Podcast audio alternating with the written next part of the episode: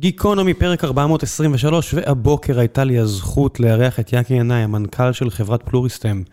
חברת פלוריסטם קיימת כבר קרוב ל-15 שנה בשוק הביוטכנולוגיה, ונמצאת פה בארץ ומנסה להביא את בשורת השינוי בכל הנוגע לשימוש בתאים שמוצאו משליה אנושית.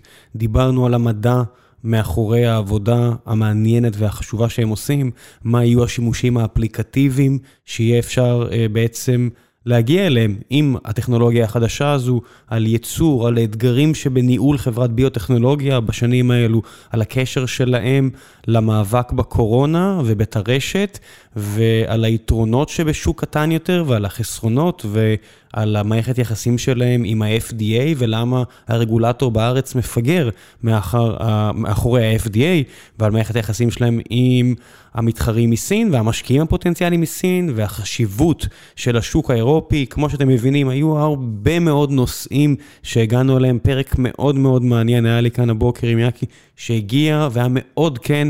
תמיד אני מעריך את הכנות של אנשים כאלה, כשהחברה שלהם כבר אה, הונפקה בבורסה. וצריך להיזהר במילים, אבל לא נראה לי שזה מה שקרה פה, והייתה שיחה מאוד מאוד כנה ומעניינת, לפחות לי, נהניתי מאוד לקיים אותה. אפילו הגענו לנושא אחד שעלה בפרק אחר, בפרק ימי של גפן, שדיבר על קטי וודס וקרן ההשקעות ארק ועל המעורבות שלהם בפלוריסטם, וזה עלה.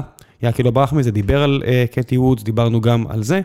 אז למי שרוצה, זה יהיה לו, אני מניח, אה, מעניין שבעתיים כהמשך לפרק ההוא, חוות הדעת ואיך שזה נראה אה, מבעד לעיני המנכ"ל, ואיך שזה נראה אה, מבפנים, בניגוד לאנליסט הפיננסי או הכלכלי מבחוץ. זהו, לא, לא, לא נוסיף עוד מילים. גיקונומי 423, עם יאקי עיניי, המנכ"ל של פלוריסטם, תהנו.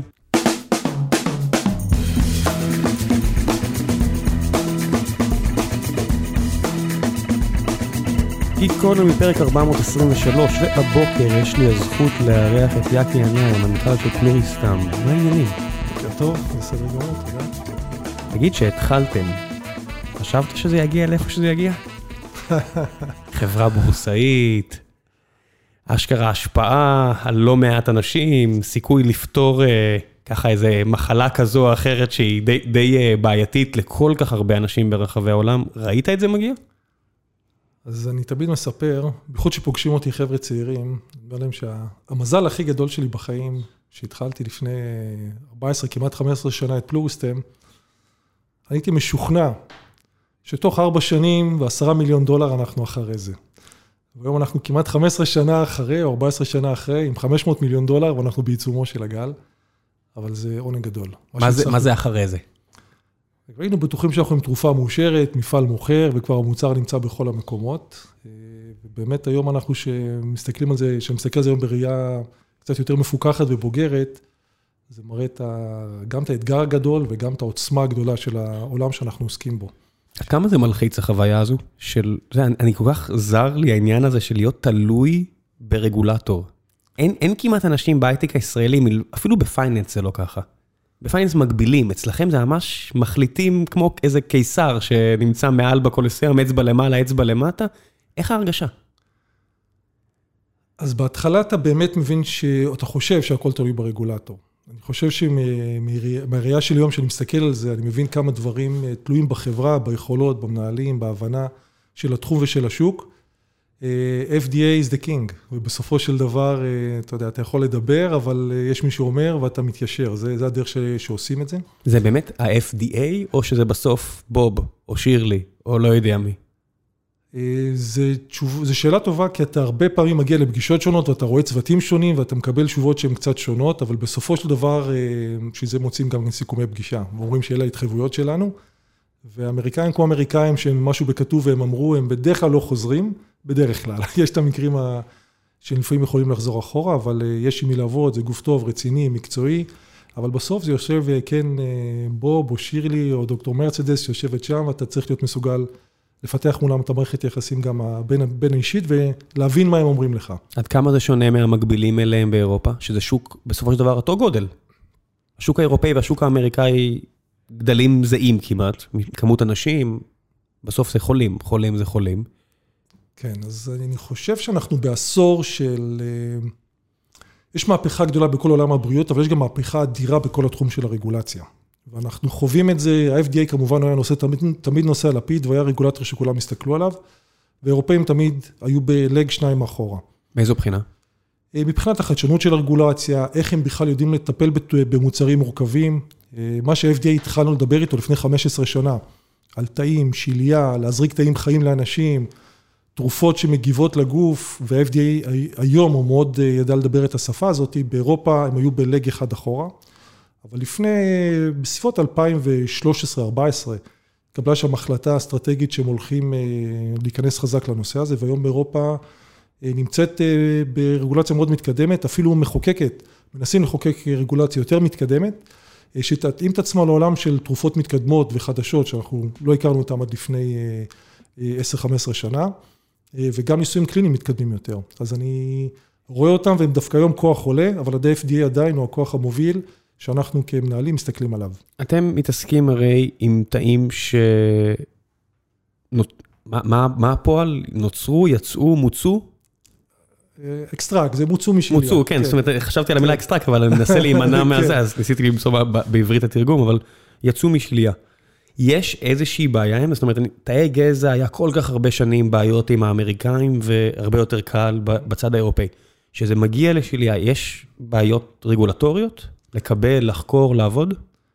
אז קודם כל שליה היא איבר יוצא דופן. אני מסתכל עליו ולומד אותו 15 שנה, ואני, כל, ככל שאני לומד עליו, אני יותר ויותר מתפעל ממנו. באמת, אתה, עולם של תאי הגזע, מה שאנשים בדרך כלל שמדמיינים תאי גזע, זה מה שהיינו רואים לפני 10 ו-15 שנים, של כל מיני petri dish שצומחות בהם אוזניים או, או לבבות, בעצם תאי גזע, embryonic stem cells, שהם תאים שיכולים להתמיין לכל איבר ולכל תא אחר. העולם שלנו, למרות שהוא יושב תחת הקטגוריה של עולם תאי גזע, זה תאי גזע בוגרים. תאים שכמעט סיימו את יכולת ההתמיינות שלהם, אבל אתה מקבל תאים שהם תאים צעירים, תאי שליה, שמסוגלים לבצע סט שלם של, של, של יכולות ריפוי שנרחיב עליהם, אבל היתרון הגדול של השליה היא באמת שהיא חפה מבעיות אתיות. אני מאמין גדול בצורך להיות מסוגל להביא את הפתרון האתי ברפואה וכל הזמן להסתכל עליו, זה לא משהו שאפשר פשוט לטאטא אותו. ואנחנו היום נמצאים במצב ששליה מקובלת על כולם, גם על הרבנים, גם על המוסלמים, גם על הנוצרים. לאחרונה עשינו איזה... זה היה כך גם לפני 15 שנה שהתחלתם? באופן עקרוני כן, זאת אומרת שישבנו ואתה מדבר עם אנשי דת או עם משקיעים שזה חשוב להם, הקהילה האוונגליסטית לדוגמה, זו קהילה שהיא מאוד מאוד מסתכלת על זה. כשאתה מדבר איתם באחד ואחד, אומרים בסדר, I got it, I understand, זה בסדר, זה לא תאים שיש לנו בעיה, אבל כתפיסה הם עדיין חושבים על תאים.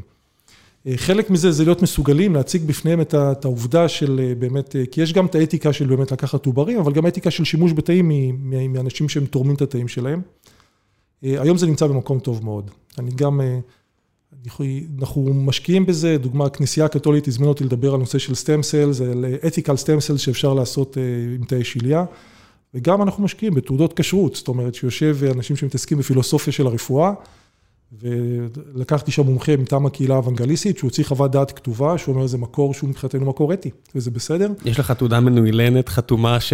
תעודת כשרות ממומחים, כן. אני חייב לשאול, מתי אתה שולף את התעודה הזו? מול משקיעים? מתי זה בכלל אתה צריך את התעודה הזו? קודם כל חשוב שאנחנו נדע ושאני מבסס ושאני יושב ופוגש אנשים, אתה תדע לענות להם על הדברים שהם מודאגים מהם. ואני בסוף יודע שאנשים זה, אנחנו העברנו, אנחנו ייצור מורכב. ולפעמים האמונות שלנו הם ביחד עם התפיסות המדעיות שלנו, אתה פוגש אנשים שהם סופר משכילים, והם באמת ב-high-end של המדע, אבל הוא נורא מוטרד מהנושא של האתיקה, ועד שזה לא ייפטר לו, הוא מאוד יתקשה לעבוד איתך. אתה יכול לתת לי דוגמאות כאלה? בעיקר בארצות הברית, שאנחנו נוגעים באזורים, היה לי לא מזמן פגישה עם קהילת משקיעים די גדולה, אוונגליסטית, שהם מאוד מתעניינים בנושא הזה. הם מבינים, החיבור גם של ישראל עם טכנולוגיה מתקדמת, אני מנסה לבנות איתם את הקונספט של כמו שאנחנו עושים את כל עבודה עם היהודים האמריקאים, לעשות מסלול דומה עם האוונגליסטים.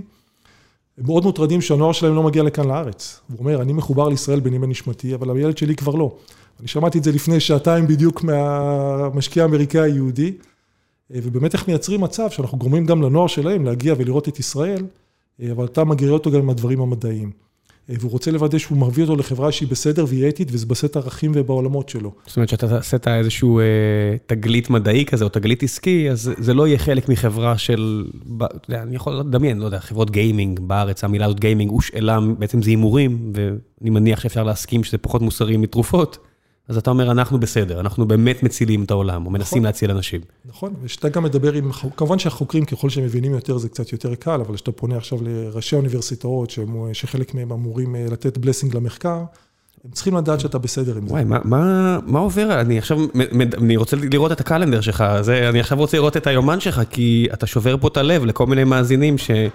יש פה, זה מרגיש כאילו כל יום יש פה עוד חברה שיוצאת להנפקה, ומרגיש לי כאילו, אתה יודע, מנכ"לים אומרים לעצמם, טוב, ננפיק פעם אחת, אז בסדר, פעם בשלושה חודשים צריך לענות לשאלות, אבל לפחות לא צריך לדבר יותר עם משקיעים. מה זה אתה מדבר עם משקיעים? תשמע. אתה, אתה מנפץ לי פה את כל החלום. אני, מי שרוצה לצאת להנפקה, שלא יתקשר אליי. אני תמיד אומר, תחשוב טוב לפני שאתה מתקשר אליי. אתה יודע, הסיפור שלנו בפלוריסטים התחיל לפני המון שנים, כמו שאתה אומר, חשבו שיש רעיון מאוד נחמד שיצא מוויצן ומהטכניון, באמת, טכנולוגיה הכי מתקדמת בעולם. אוקיי, קשה לגייס כסף, מצוין, בוא ניכנס לשלט בורסאי. ככה הסיפור התחיל עוד לפני שאני הגעתי לחברה בכלל. אה, זה רעיון רע מאוד, רע מאוד. אה, חברות צריכות לדעת שהן יוצאות להנפיק, אה, שנמצאות בשלב שיש להן מה לספר לשוק, וגם שהאופק הוא, הוא נראה לעין. ואתה צריך לגייס גם סכומים מאוד מאוד מאוד גדולים. אני שומע יזמים שחושבים על לגייס 10, 20, 30 מיליון דולר. רק כדי להגיד שהם בבורסה. טעות קשה, טעות כן, קשה. אנשים, אני באמת שומע אנשים עם חברות שכבר, אתה יודע מה, אה, תשע ספרות, לא יודע כמה כבר, עשר ספרות, אתה יודע, אתה רואה אנשים פה סביבנו, ובסוף אתה באמת מוכר מניות לציבור. כן. יש לך משקיע חדש, הציבור. תראה, הציבור, אני, אני חייב לו חוב גדול, ויש לי הערכה רבה. מאוד לעולם, לעולם של שוק ההון ולשווקים המשוכללים. אנחנו התחלנו את המסע לפני, אתה יודע, 2005, 2006, כבר המון שנים, עם רעיון נון-פונדבל. אה, זאת אומרת, אם הייתי מדבר איתך ואני אומר לך בוא תשקיע בסיד, אולי נזכר משקיעים פרטיים. כן, אני, אם אתה מדבר איתי כשאני, כשאני מסייע לקרן לעשות due diligence, אין בכלל מה לדבר, כי במסגרת של 7 או 10 שנים, לא יודע כל אחד כמה שהוא מבטיח מתי להחזיר את התשואה, אין, אין, איך, אין לי איך להשקיע בך. זה גם זה, שזה סיפור גדול ויש היום באמת דברים יותר משוכללים. כן, אבל... ישבו פה קרן המון, ישבו פה כל מיני חבר'ה של באמת, זה קרן שכבר של מיליארד דולר פה בארץ, שיודעת להשקיע בחברות כמו פלוריסטם, אבל זה אחת. נכון, זה, אימון זה קרן אחת, יש לא מעט כאלה אה, בעולם, אבל כשאתה בא עם רעיון שהוא שערורייתי כמעט, וכשאתה אומר, תראו, יש לי רעיון מאוד נחמד, ה-FDA לא סגור על התשובות, אה, המנגנוני פעולה, עדיין אנחנו צריכים להגדיר אותם, אבל אני יודע שזה הולך לעבוד, כי אני רואה 1, 2, 3, 4. יש פה מכירה שהיא מכירה לפעמים מורכבת. ובאופן אה, לא מפתיע, הרבה חברות ביוטכנולוגיה, לפני, אני מדבר על אזור שנות ה-2000 עד 2010, מומנו בצורה ציבורית. אז מצד אחד זה מאפשר לך אולי לממן רעיונות שבדרך אחרת לא היו מתממנים, אבל אני מאוד מציע היום למנכ"לים וכל מי שמדבר אליי, תחזיק את החברה ככל שאתה יכול ותנפיק שאתה באמת בשווי משמעותי, המיילסונים שלך קרובים, כי אתה ממשיך, זה, אתה רק מתחיל, ברגע שהנפקת, אתה רק התחלת. ואז אתה חייב באמת להחזיק פה משהו שהוא מאוד אינטנסיבי, גם מבחינת תשומת לב, משאבי החברה, ודברים שאתה צריך לעשות אותם. העולם הציבורי הוא עולם מקסים, זאת אומרת, יש לך אינסוף שותפים. זאת אומרת, אני היום, יש לי עשרת אלפים שותפים, או פלוס אה, אבל הוא באמת, אה, לפעמים אתה משקיע הרבה מאוד אנרגיה בשוק ההון, אה, וזה גוזל ממך אנרגיה ניהולית שאתה זקוק אליה. זה, זה כמעט מרגיש החברה. כאילו זה במשרה מלאה. יש לי איזה חבר, בן אדם שאני מאוד מאוד אה, אוהב ותופס ממנו מקצועית, שהיה VP בחברה ציבורית, שווי של מיליארדי דולרים בארצות הברית. ויום, יומיים, שלושה ימים, אני חושב, לפני earnings call מאוד משמעותי בחיי החברה, אנחנו יושבים, אתה יודע, בין, בין המדינות, יצא שנפגשנו איפה שזה לא היה. ואני רואה את הפנים שלו, אתה יודע, הוא כל כך uh, מתעסק בזה, אומר לי, מה, אני מצטער, זה ה-CFO, אני חייב לקחת את השיחה, ואתה שומע מהצד מה הם מדברים, וברור שאני לא יכול להשתמש בזה בשום צורה, כי זה חבר, ואני לא רוצה ללכת לכלא, ואף אחד לא רוצה ללכת לכלא, אבל אתה פשוט רואה את עומס ההחלטות שעליו, ואני אומר, אוקיי, אבל אתה צריך מתישהו לחזור לעבוד. הוא אומר, למי זמן לעבוד? אנחנו מתעסקים עכשיו שלושה ימים רק בדבר הזה, ואז באפטר שוק של הדבר הזה. איך עושים את זה? איך אתה מנהל חברה כשיש לך את הדבר הזה על הראש? אז קודם כל זה, אני חושב שזה גם משהו שאתה... מתאמן ולומד לאורך השנים באמת לאזן את זה, כדי לעבוד בצורה נכונה. אני עם הדוקטורינה של אה, שוק ההון הוא, הוא קריטי והוא חשוב, והוא קריטי למימון החברה בשלבים האלה בוודאי ובוודאי, אבל בסופו של דבר תעשה את ההחלטות הנכונות, כי אם לא אתה גם תאבד את שוק ההון. ולכן אני, המינונים שאתה יודע לעשות הם באמת מינונים שלומדים ושולטים בהם. אה, כמובן, תלוי עם, עם איזה גורמים אתה חובר בשוק ההון, ויש אבולוציה של חברה, תלוי בשלבים שאתה נמצא בהם, ותדאג שיהיה לך צוות מצוין, שיודע לקחת את הדברים האלה ולהוביל אותם. הברית זה קצת יותר מורכב, כי מנהלי השקעות, הם אומרים, זה נחמד מאוד שאתה שולח לי את כולם, אבל בסוף תדאג לדבר איתי. ואני רוצה לדבר איתך פעם בחודש או פעם ברבעון, אה, וזה מערכות יחסים, זה גם כיף גדול. זאת אומרת, היום אני קשרתי חברויות אה, מאוד משמעותיות עם משקיעים כאלה, שמלווים אותנו לאורך שנים, וזה מה, כבר... מה, נציגים אה, של מוסדים, נציגים של פמילי אופיסס כאלה? כן, ככל שזה יותר פרטי, זה כמובן, רמת האכפתיות היא יותר משמעותית, והחברות גם נבנית, אבל יש אנשים שבאמת אכפת להם. אז הם תמיד אומרים לי, אנחנו לא עושים דברים משמעותיים, חבל שאנחנו לא עובדים בחברה כמו שלך. אז אתם מאפשרים לכל חברות כמונו בעצם להתפתח ולגיל... שלא לדבר על זה שהם דואגים לכך שיהיה לאנשים פנסיות. אה, לא פחות חשוב. על הדרך, אתה יודע. שם אני קצת יותר סקפטי משער משהו מהפנסיות האלה בהמשך, אבל באופן עקרוני אתה צודק. כן, אפשר לדבר על זה, אבל הרבה יותר מעניין אותי. כשאתה עושה מחקר במכון ויצמן, אני מניח שאתה יכול ללכת ל... לא יודע מה, לנסוע 50 קילומטר דרומה לסורוקה, או לא יודע מה, 50 קילומטר צפונה לאיכילוב, ולחזור עם שיליות של נשים וגברים שהסכימו, שיקחו את זה. איך מגיעים לזה בסקייל? אם אתם עכשיו רוצים לפתור את הרשת, העורקים, אם אתם רוצים לפתור ולייצר תרופות, איך מגיעים לשיליות בסקייל? אז השיליות, בסוף מספרן מוגבל. הוא מאוד מאוד גדול, אבל הוא מוגבל. כן, בישראל יש 160 אלף לידות בשנה. אה, בארצות הברית 4.3 מיליון לידות בשנה, בסין 20 מיליון. אבל בסוף זה מספר נתון, אתה יודע, שאנחנו מסתכלים עליהם. בשלב מאוד מאוד מאוד מוקדם, הבנו שהסיפור זה שליה, זה חומר, אה, חומר גלם שאתה מתחיל איתו שהוא באמת מהמם.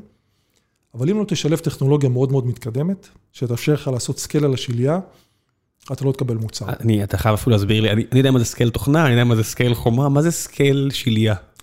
scale שלייה זה אומר שכמה טיפולים תוכל לייצר מאותה שלייה. ובעצם הרעיון, האסנס של פלוריסטם הוא שם. אנחנו הבנו שאנחנו נוגעים בתאים. תאים, אנשים נוטים אה, לבטל אותם כי יש לנו אותם אה, טריליונים מהם בגוף וזה נשמע לנו מאוד מאוד טבעי, אבל תאים זה יצורים סופר מתוחכמים. אתה מגיע מעולם של אולי תקשורת, של אלקטרוניקה. מכונה בודדת. אני, אני, ההבדל בין ביט לבין תא, אנשים מסתכלים על זה בתור היחידה האטומית, אבל זה לא ככה, זה לא יחידה אטומית, זה לא אטום, גם אטום כבר אנחנו יודעים שמתחלק עוד, אבל זה מכונה שלמה, זה עולם שלם. זה מכונה שלמה שמכילה בתוכה כל כך הרבה אינפורמציה, הבנה, תקשורת, אה, וכל תא כזה הוא, הוא עולם ומלואו. ועכשיו אני מדבר על גוף שיש בו עשרות טריליונים של תאים. אה, מסוגים שונים, כן? גם לא כל התאים דומים, אתה מדבר על מאות סוגים של תאים וטריליונים של תאים, וכולם צריכים לדבר אחד עם השני בצורה מאוד מאוד מעניינת. אה, ותא, אם לא תדע לטפל בו נכון, הוא משתנה. זה יצורים שכל הזמן בתקשורת עם הסביבה ומגיבים לסביבה שלהם. ולכן גם התזונה שלנו וה, והפעילות הגופנית ואיך שאנחנו עושים מאוד משפיעים על, הבריאות שלנו, כי תאים כל הזמן מגיבים לסביבה כן, שלנו. כן, בדיוק הפרק הבא זה עם פרופסור מיכל שוורץ ממכון ויצמן, שמחברת בין המערכת החיסונית לבעיות במוח, אז אתם תשמעו שם בדיוק על הנושאים נכון. האלו.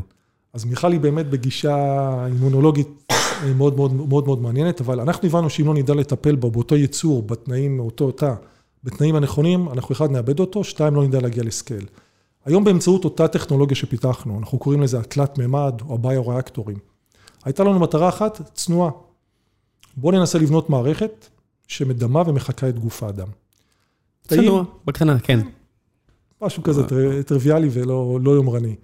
תאים מגדלים כמעט 100 שנה, אפילו יותר.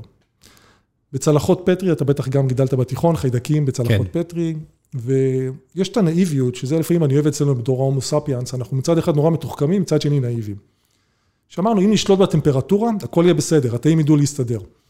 אבל תסתכל שנייה על הגוף שלך, ואתה תגלה שזה הביו-ריאקטור כנראה הכי מתוחכם שפגשת. כל המערכות נשלטות, טמפרטורה, pH, משטר גזים, כמות הגלוקוז. ואתה גם לא יכול לסטות. אתה דיברת פה רק על הביולוגיה, לא דיברת על הפיזיקה, בסוף יש חשמל. בוא נדבר על זה שאנחנו כל כך רחוקים מ... אני מגיע מעולם החשמל, אני אומר, כן. תגיד, יש עניין של רעש במערכות, אני מוריד במערכת אה, חשמלית את העניין של הנויז. בגוף זה לא עובד ככה, הרי כל תא, יש זליגות, יש... זה טירוף מוחלט. זה טירוף מוחלט. אז איך אתה יכול לחקות את זה? המטרה שלנו היא באמת להתמקד בסוג מסוים של תאים שהם תאים תומכים. תאים שיש לנו אותם בגוף באופן טבעי, יש לנו אותם ברקמות שומן, יש לנו אותם במח העצם, וזה תאים שיש להם, נקראים תאים מזנכמליים או MSCs, לא חשוב השם שלהם, אבל הם תאים שהם כמו מגדל פיקוח, שהם יושבים בגוף והם כל היום מנטרים את הסביבה. הם כל היום מקבלים סיגנלים מהסביבה, והם מניעים את הגוף לפעולות באמצעות הפרשה של חלבונים, של ציטוקינים. ואז יש לך בעצם כמו, תחשוב, רשת שלמה של monitoring, של סנסורים בגוף, שהם מקבלים סיגנלים והם יודעים להגיב ולהפריש. שאנחנו מתבגרים ושאנחנו נהיים חולים, המערכות האלה בעצם יוצאות מתפקוד בצורה טובה. וזה כל העולם שלנו. אמרנו, בוא ניקח תאים מהמקור הכי צעיר שאנחנו יכולים לקחת, שיליה, שהוא עדיין אתי ועומד בכל הכללים. ניתן את אותם תאים לאנשים חולים, נחזיר להם את אותם מגדלי פיקוח, אה, במסות אבל גדולות, כי הוא נמצא כרגע בשלב שהוא חולה. וזה מה שהתאים שלנו עושים. סנסורים שהם קולטים את הסיגנלים מהגוף, והם יודעים להגיב. זה נשמע כל כך אה, פשוט כשאתה אומר את זה. זה פשוט, אני תמיד אומר זה... כן, אבל אני עדיין, אני עדיין רוצה להחזיר אותך לאיפה שהתחלנו, מהבחינה הזו של מאיפה משיגים. בסוף אם אתה רוצה להכניס תאים כאלו לאדם שלרוע מזלו יש לו עכשיו את הרשת, וצריך אה, אה, להכניס עכשיו כמות כזו של תאים שהיא מספיקה כדי לחולל שינוי. מאיפה, איך אתה דואג לכך שיהיה לך כמות כזו כדי שכל תרופה לא תעלה אינסוף כסף? אז אנחנו מתחילים עם שיליה אחת, שאנחנו מפיקים ממנה את האוכלוסיית מטרה שלנו. אנחנו נמצאים פה עם כמה מאות מיליוני תאים. החוכמה הגדולה של פלוריסטם, בעצם ה-core technology שלנו, זה היכולת שלנו להרבות את התאים האלה בתוך ביו-ריאקטורים. בסביבה מבוקרת, בסביבה נשלטת, בסביבה תלת-ממדית. אנחנו גם תלת-ממדיים. אז שיליה אחת לכמה היא תספיק לך? למעלה מ-20 אלף חולים. מה? 300 מיליון תאים זה מנה, 300 מיליון תאים זה מנה, ואנחנו מסוגלים לטפל בלמעלה מ-300 אלף, למעלה מ-20 אלף חולים. אז בעצם זה אומר שכבר אתה לא, אתה לא באמת מוגבל בשום צורה, כי אין כל כך הרבה חולים של המחלות הספציפיות האלה בעולם, אתה כבר לא צריך מספר כזה גדול של שיליות. נכון, אבל אני מתכנן לטפל בהמון המון המון חולים, ואני צריך לוודא ששרשרת אספקה תהיה, אבל מדינה כמו ישראל, בהחלט, מבחינת ה-capacity, אנחנו אפילו שמנו על עצמנו עוד מגבלות, אנחנו לוקחים שיליות מניתוחים קיסריים. למה? שנוכל לעשות screening ליולדת לפני שאנחנו לוקחים את השיליה שלה. היא כמובן צריכה לחתום על consent שהיא מוכנה לתרום את השיליה. אה, וזה גם... היא חייבת לתרום אותה? כן. לפי חוקים אה, בישראל, בארה"ב זה קצת יותר קל, אבל יולדת שנותנת אה, את השיליה, היא צריכה לחתום. יש פה כללים של אתיקה של משרד הבריאות. למה? ו... אתה מסכים עם זה? לגמרי. זאת אומרת, זה בסוף איבר שלה. אני, מה קרה, אתה יודע, אני מנסה לחשוב, מה קרה עם השלייה של, לא יודע, של הבן שלי, של אשתי, אבל שהייתה מסביב לבן שלי, אני, אני, אני מודה שאני אפילו לא... מאחר וילדתם בתל אביב, ועשיתם את הטעות ולא ילדתם בחיפה, אז אה, סביר להניח שהיא נקברה. שיליות בארץ הולכות לקבורה. אולי שמרתם את הדם הטבורי, אבל אה, שיליות עצמן בארץ הן הולכות לקבורה. למה אף אחד לא הציע לי להביא את זה לך? כי אנחנו עובדים בעיקר עם בתי חולים באזור שלנו, זה פשוט יותר נוח, עם רמב"ם וכרמיאל, ועובדים עם בני ציון. לוקחים משם את אותם שיליות, יש לנו שם מערכת יחסים נהדרת איתם. אני מאוד שמח לראות, אתה יודע, לפעמים אני, אני מאמין מאוד ברוח האדם, אבל כמעט 100% מהנשים תורמות. אומרים להם, האם תהיי מוכנה לתרום? זה הולך לחברת פלוריסטים, היא עושה טק, טק, טק, טק, וכמעט כולם אומרות כן. ללא הבדלי גזע, מין וצבע. כולם עושות את זה. כן, זה כמו קרנית, אני מניח שאתה יודע, אפילו לא... מי זה מעניין, אם אני כבר מת, קחו. פה זה יותר יפה, אבל זה, אתה גם, אתה יודע, בתהליך משמח של הבאת חיים עכשיו לעולם, ואומרים לך, יש לך פה הזדמנות גם כן. יש לי דברים יותר גדולים על הראש, או אם בדיוק סיימתי ללדת ואני אישה, עם כל הכבוד, אה, תעשה מה שאתה רוצה, עזוב אותי, תן לי לישון קצת. אז זו הסיבה שאנחנו באים אליהם מניתוחים קיסריים, ואני למדתי שלדבר עם אישה בצירים או אחרי לידה, זה לא טיימינג מאוד מוצלח. לא, אין לך, אתה יכול לדבר, את מי אתה בכלל מעניין, עם כל הכבוד אתה באמת לא מעניין כרגע. אבל זה מאוד יפה, אנחנו באמת מאותו פלא לידה, מאותו, והשיליה, אני אספר עליה כי תמיד מקסימה אותי, אבל מאותה שיליה שלקחנו, הבאנו אותה למפעל, הכנסנו את זה לריאקטורים שלנו, אנחנו מסוגלים באמת לייצר למעלה. אתה צריך אה, לבדוק, יש דבר כזה שיליה של אדם בריא לעומת שיליה של אדם לא בריא? יש, יש, זאת אומרת, אני מצטער על הבורות, אבל אם האישה חולה במשהו, זה ישפיע על התאים באיזושהי צורה? אז התשובה היא כן, ולכן... אה, חשוב, בטח ובטח נשים בהיריון, אה, אבל חשוב באופן בסיסי שנשמור על בריאותנו, אבל בטח ובטח בזמן ההיריון. אנחנו רואים הבדלים גדולים בין שיליות. ואנחנו חברה שאולי, חברה שעשתה פרוסס להכי הרבה שיליות בעולם, זה הביזנס שלנו. כן. אנחנו רואים מאות שיליות, אה, ואנחנו כן יודעים להגיד גילאים. זאת אומרת, היום אנחנו מגבילים את התרומה לגיל 35. נכון שאנחנו קצת מפונקים, כי החומר הוא מאוד זמין לנו, אבל אנחנו לא ניקח שיליה מנשים מעשנות. אנחנו פוסלים מחלות זומיות ואנחנו פוסלים מחלות גנטיות, כי זה בסוף משפיע על השליה. ואנחנו יכולים לראות את הפוטנטים. אני חייב לשאול מאיפה אתה יודע, זאת אומרת, אתה תבקש את הצ'יפ הגנטי שעשינו ואז uh, תדע? או שאתה בודק את הדם בעצמך? אנחנו שואלים, יש, יש אה, שאלון שאנחנו בעצם אנשים, אה, שאנשים צריכות למלא עם סובלות מחלות כאלה ואחרות, אנחנו גם חותמות על קונסנט שאנחנו מסוגלים לעשות בדיקות דם. הן מאוד מאוד מקיפות ולראות שהן אה, נקיות מכל המחלות האלה. אז אתם כן בודקים שמשהו, בסוף יש קוד בכל תא כזה, ואתם רוצים לוודא שאתם לוקחים משהו עם קוד נקי ככל האפשר. נכון. אם יש דבר כזה נקי. נכון, ובמקביל יש מחקר מאוד מעניין שאנחנו עושים, איך נראות שיליות קיצוניות, או שיליות לא בריאות. כלומר, העולם של אישה עם מחלות אוטואימונית, איך זה משפיע לה על השיליה. או שיליות גדולות במיוחד, או שיליות קטנות במיוחד. במסגרת מה אתם עושים את זה? אתם בחברה מסחרית. מה, זה תרומה לעולם? מה... אנחנו חברה מסחרית, אבל אה, חברה של... אה, אני מבין שאם לא נבין את התאים לעומק, ואם לא נבין, אני תמיד אומר לחבר'ה שלנו במדענים, אתם צריכים ללמוד לחשוב כמותה. בסדר? זה, אתה באמת צריך ללמוד לחשוב כמותה, שזו חשיבה נורא מורכבת. אתה צריך להיות, אבל אנחנו חייבים, אם לא נבין את המנגנונים לעומק, לא נבין את החומר גלם שלנו לעומק, אנחנו לא נגיע למוצר שאנחנו רוצים. ובסוף חלק מהסיפור, אנחנו מחזיקים עשרות אנשים רק ב-R&D, בלי כל המניפקצ'רינג. פה בארץ? פה בארץ, יש פה בחיפה. ב... את, לא, אתם מתחרים בג'ון הופקינס, אתם מתחרים במעבדות מחקר בעולם, זאת אומרת, איך היכולת שלך כחברה שבסוף צריכה כל שלושה חודשים לעלות לשיחות הנוראיות האלה ולדבר על רווח, איך אתה יכול להתחרות בארגון ללא מטרות רווח שרק רוצה לחקור? אז העולם המדעי, הוא אולי היה בקיפאון שנים ארוכות, אבל אנחנו נמצאים ב... אני יכול להגיד עשור או שני עשורים של התפוצצות מידע מטורפת. מה, מאז שקלינטון במדרגות האלה עם ה-DNA? קלינטון במדרגות עם ה-DNA, מאז שכל העולם של הפרוטאומיקה פתאום התחיל להיכנס... של מה? פרוטאומיקה, הפרשות, תאים עצמם, הרי יש להם את ה-DNA, אבל בסוף החומר הפעיל זה אותו חלבון שהם יפרישו. כן, בסוף DNA זה רק קידוד לחלבונים. נכון. ובעצם כל העולם של הכלים שנהיים יותר ויותר מתוחכמים, יש פה הרי פיוז'ן של כל הטכנולוגיות, אני נורא אוהב את זה, בעצם עולם של הטכנולוגיה, העולם שאתה נוגע בו, ועולם של הביולוגיה, הכל, הכל מתחיל לדבר אחד עם השני. והיום, אם אני מסוגל לעבוד, לעשות אנליזה על התאים, אני יכול לקחת דוגמה של מיליונים של תאים, ולבצע אנליזה לא רק על האפקטיביות של אותם מיליון תאים, איך הם מגיבים או לא מגיבים, אלא ברמת הסינגל סל, איך הוא נראה כל אחד מהתאים האלה, ברמת ה... גנום ברמת, ברמת ההפרשות שלו, ברמת ה-RNA, זה כמות מידע מהממת. אבל זה, אתם עושים הרי עבודה סטטיסטית, אתם לא יכולים באמת לדבר ברמת התא בודד, נכון? נכון, אבל אני יודע לזהות את האוכלוסיות שלי, ובהתאם לזה להיות מסוגל לכוון את תהליכי הייצור, או את התרומת של השליה, או לזהות את החולים שנכון לטפל בהם. עד כמה זה סטנדרטי? זאת אומרת, עד כמה אתה יכול להבטיח שהתרופה, כי בסוף אתה צריך ללכת ל-FDA, והם רוצים לראות שכל מנה של תרופה זהה למנה הקודמת. עד כמה אתה יכול באמת לשלוט בתהליכים האלה? אז אה, התפיסה של פלוריסטם מהיום הראשון, אה, ומי שהוביל את החשיבה הזאת זה השותף שלי, זמי אברמן, שהוא יושב ראש החברה, שהוא מהנדס, הוא מהנדס ואני רואה חשבון, ושנינו הלכנו להקים חברה ביולוגית. ושכן, ואתה מדבר... זה נשמע כמו התחלה של בדיחה. מהנדס מה? אה, מהנדס מכונות. מהנדס מכונות, אוקיי. מהנדס מכונות, כמובן, מהטובים שבהם, אבל בעצם התפיסה הבסיסית שהייתה לפני 15 שנה פלוס, חייבים להביא את הסטנדרט של התעשייה לעולם הביולוגיה.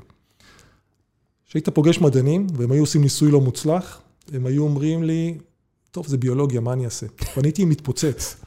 הגעתי לפני זה מעולם של image processing ואלגוריתמיקה, ואמרתי להם, לא, זה פשוט, אתה יודע, יש פה תוכנה וחומרה סופר מתקדמים, התאים, הגוף, זה פשוט תוכנה וחומרה סופר מתקדמים שאנחנו עוד כנראה לא מבינים את כולה, אבל אני לא, מקבל, לא מוכן לקבל את העובדה שתגידו לי זה ביולוגיה. היום, ההבנות שלנו היו שבאמצעות טכנולוגיה, ריאקטורים, אם נשלוט בתהליכי הגידול בצורה מושלמת, ככל שאנחנו יכולים להגיע אליה, אנחנו נבטיח את ההדירות של המוצר. וזה ה-claim to fame של פלוריסטם. אנחנו לוקחים שיליות, גם עם שיליות שונות, באמצעות זה שאנחנו נראה להם תמיד את אותה סביבת ייצור, אנחנו נקבל את אותו מוצר זהה בסוף, עם ריליס קריטריה מאוד מאוד מוגדרים. כמו שאתה לא תשחרר ורסיה של תוכנה, או לא תשחרר גרסה, שאתה לא עשית לה... עזוב, עזוב, אני מעדיף להישאר בעולם שלך. אני אומר, אם אני קונה אופטלגין, אני יודע שהאופטלגין מאוד מאוד דומה לכל אופטלגין אחר שאני נכון. קונה. וזה מה, זה הבשורה שאנחנו מביאים לעולם. שאתה לוקח תאים משליה של פלוריסטם, לא משנה מאיזה בית, לא משנה מאיזה קו ייצור, תמיד זה יהיה אותו מוצר. ותמיד תקבל את זה בצורה מאוד פשוטה. וייל עם, עם תאי שליה. עם כרך 100 מיליון תאי שליה בתוך אחד כזה, והרופא יודע שהוא תמיד מקבל את אותו דבר. איך זה יכול להיות? אבל הרי כל תא שמגיע מכל אה, שליה אחרת, יש בו קוד אחר. אתה בסוף באמת מזריק תאים, את המכונות הקטנות האלה, שזה בעצם מכונות לייצור חלבונים בצורה כזו או אחרת, וזה לא יכול להיות זהה לתא אחר. אז בואו נתחיל רגע לדבר על השיליה. אוקיי. שהיא באמת, אני אומר, המהנדס עשה שם עבודה יוצאת דופן. כן, היוצר, היוצר. היוצר עשה שם באמת עבודה יוצאת דופן. איבר, שלך זה נראה הגיוני, אתה יודע, אנחנו שום רואים דבר לא נשים, נראה לי הגיוני. אנחנו. רואים נשים בהיריון, ואנחנו אומרים, טוב, make sense. ממש לא. שום דבר לא הגיוני. ליפז, אם את מאזינה, שום דבר, אני לא לוקח את זה, ממש לא. אז יש לנו בעצם מערכת, או מצב בטבע, ששתי מערכות חיסון חיות בצוותא, זאת אומרת, הילד גדל בתוך הבטן של האימא, שלושה קילו של ילד, עם מערכת חיסונית משלו, עם מערכת חיסונית שלה, וכולם חיים בצוותא ובשלום ובשלווה. איך זה יכול להיות? אתה יודע מה, גם אם תהיה אם פונדקאית, היא תישא בכלל תינוק שהוא זר לה מבחינה גנטית, ועדיין המערכת החיסונית שלה לא תתקוף אותו, ווייס ורסיה. ומי שמנהל את כל התקשורת המטורפת הזאת, זה השליה. שלא לדבר על תזונה, אתה אמרת רק לא תתקוף, בסוף צריך להזין את ה... כן, יש גם תזונה כל- מעבר לק- לק- לצינור הטבור. קודם כל תשמור אותו בחיים, אחרי זה תזין אותו. כן. זאת אומרת, אנחנו בסולם הערכים של מאסלו פה. קודם כל שנשמור את השרידות. אתה צודק, כמובן שהתזונה היא, אבל זה קצת מנגנונים שהם, שהם דומים. השיליה עצמה אה, מאפשרת, אה, היא חסרה חלק מהמרקרים שהופכת אותה להיות אה, גלויה למערכת החיסונית. והשיליה עצמה היא בעצם מאפשרת לנו את אותו היכולת, זה נשמע לך הגיוני, אבל אני לוקח תאים משיליה של תורמת, מרבה אותם, ומטפל ללא קשר, ללא התאמה גנטית במאות חולים שונים. אה, היה פה הרבה עבודה שהיינו צריכים לעשות. אני, זה לא נש... אני, אני לא מבין איך, זה, איך אתה חושב שזה יישמע למישהו טריוויאלי הדבר הזה, אתה יודע, זה, יש לי אלף שאלות, כי זה לא נשמע לי הגיוני. כן, אז אנחנו באמת הסתמכנו על אותה תפיסה שאמרנו, אם המצב הזה קורה בטבע, זה צריך להיות, אה, בוא נבחן את זה לפחות. והשיליה לפני 15 שנה, היא הייתה איבר שלא התייחסו אליו. אמרו, זה איבר שסיים את אורח חיה, את, את החיים שלו, אין לו משמעות, אה, ואנחנו שם עשינו הצצה מאוד משמעותית לעומק. אני זוכר שהיינו צריכים לדבר עם חוקרים, אפילו לעשות ניסויי חיות בהתחלה. הם לא הסכימו לעשות, להזריק את התאים האלה, לא immunosuppression. כי אמרו, מה, אתה מזריק תאים של אנשים לתוך חיות, איך זה יכול להיות? אמרנו להם, אתם לא עושים immunosuppression, גם על בעלי חיים. אה, והצלחנו באמת לאט לאט לקבע את זה, והיום ה-FDA 100% שם. אומר, אני מבין שאתה יכול להזריק תאים, זה נקרא תאים אלוגניים, זאת אומרת תאים זרים, ללא שום התאמה גנטית, והמערכת החיסונית לא תתקוף אותם בתגובה אקוטית. הם לא הופכים להיות חלק מהגוף, זאת אומרת, הם שוהים פרק זה, זמן זה מסוים. 100% מהמקרים? מצטער על השאלת FDA הזו. זה ל-100% מהאנשים יהיה אפס אה, תגובה, תגובה לזה? תגובה חיסונית, אני מתכוון. כן. אנחנו בביזנס שצריך להיות מושתת ראיות, לא רק אה, מחשבות אתה מתחיל, אבל נכון להיום טיפלנו במאות רבות של חולים, בארצות הברית ובאירופה ובדרום קוריאה וביפן וב... למה הגיוון הזה על, על מספר כזה? זאת אומרת, למה מאות מתפזר בכל העולם כדי לבדוק אתנית שהכל בסדר? גם באמת רצינו לראות את האתניקה שעובדת בצורה נכונה, וגם באמת אה, שותפים שהתחלנו לעבוד איתם בטריטוריות האלה, והראינו ששיליות מחיפה, שהרבינו את התאים האלה בתוך הריאקטורים שלנו, מוזרקות שם בצורה אה, בטוחה לגמרי, ללא שום תגובה אה, של המערכת החיסונית כנגד התאים, נגד תגובה אקוטית. אנחנו מבינים שהמערכת החיסונית תראה את התאים האלה בסופו של דבר, אבל אה, היא לא פועלת אליהם כנגד, אה, כגוף זר שהולכת לתקוף אותו, והמערכת החיסונית תוך מספר שעות אה, הולכת לעשות את זה. אז הם שוהים בגוף מספר שבועות, שישה עד שמונה שבועות, מתקשרים עם הגוף, מגיבים באמצעות הפרשה של אותם חלבונים, ומניעים את הגוף לכיוון של שיקום וריפוי. שזה משהו שקצת שכחנו, שהגוף באופן בסיסי, יש לו הרבה מאוד מנגנונים של שיקום וריפוי, והוא לא צריך תמיד את ההתערבות המאוד אגרסיבית שלנו, שאנחנו עושים ברפואה, אלא אתה צריך להיות מסוגל להניע את אותם יכולות של הגוף, לחזור ולשקם את עצמו, כמו שאנחנו צעירים, זה מה שהגוף עושה. עם מה מתחילים? זאת אומרת, למה, למה המחלות שעימן התחלתן, זה המחלות שעימן התחלתם? זאת אומרת, אני מסתכל על זה ואומר, יש אלף ואחד דברים שהייתי רוצה, איך אתה יודע בכלל עם מה להתחיל? זה, כל יום שאני נוסע לעבודה וכל יום שאני חוזר, אתה יודע, בזמן שאני לא סופר עסוק, ושאני רץ ושאני ישן בלילה, עוברות לי בראש אלף אינדיקציות, לא רק איפה מתחילים, גם כל הזמן לאן אתה ממשיך, כי באמת כמות האפשרויות היא מאוד מאוד גדולה. אנחנו החלטנו להתחיל ב, קצת ב-baby steps, וזה baby steps שהצטברו, שבסוף הסתבר שזה צעדים מאוד מאוד גדולים, אבל לפחות ככה הייתה החשיבה שלנו. אחד, אמרנו, בואו נבין מה התאים האלה יודעים להפריש. זאת אומרת, באופן הבסיסי שלהם, שאני עכשיו מראה להם רקמה, או אפילו באינוויטרו, במעבדה שאני בודק אותם, מה הם יודעים להפריש, איזה ציטוקינים. בואו נזהה רגע את הפאנל. זה מצד אחד. מצד שני אמרנו, ובואו נראה, העולם של התאים הוא התחיל אה, לפנינו עם התפיסה האוטולוגית. כלומר, קח תאים מהחולה עצמו, תעביר אותם באיזה פרוסס ותחזיר אותם. אמרנו, בוא נראה מקומות שיש סימנים שרפואה אוטולוגית עזרה. אה, אז בהבנה, ובמקומות שזה הם הצטלבו לנו, שהראינו שיש לנו שילוב, שגם יש לו אותם ציטוקינים נכונים, וגם ראינו שיש סימנים מעניינים באוטולוגי, אמרנו בוא נתחיל שם. תשמע, אני מכיר, לא יודע, אני שומע על הרבה ספורטאים שעשו את הטיפול הזה, של ריג'ניקין, או לא יודע איך זה נקרא, שאנשים הכי מפורסמים בעולם, למי שיכול להרשות עצמו, טס לגרמניה, טס לכל המקומות שעושים את זה, לא ניתוח, לא בטיח, והם פשוט יצאו מזה. לקחו את הדם שלהם, העבירו איפה שהעבירו, החזירו, בום. זה PRP מה שנקרא. כן. העולם של ה-PRP הוא באמת תפס בארצות הברית מאוד מאוד חזק וגם במקומות שונים. יש הרבה, זאת אומרת, עוד לא הצליח להגיע מאמר אקדמאי טוב שבאמת הראה את הבנפיץ האלה. אה, זה עדיין פלסיבו? אני לא יודע. חשוד כ?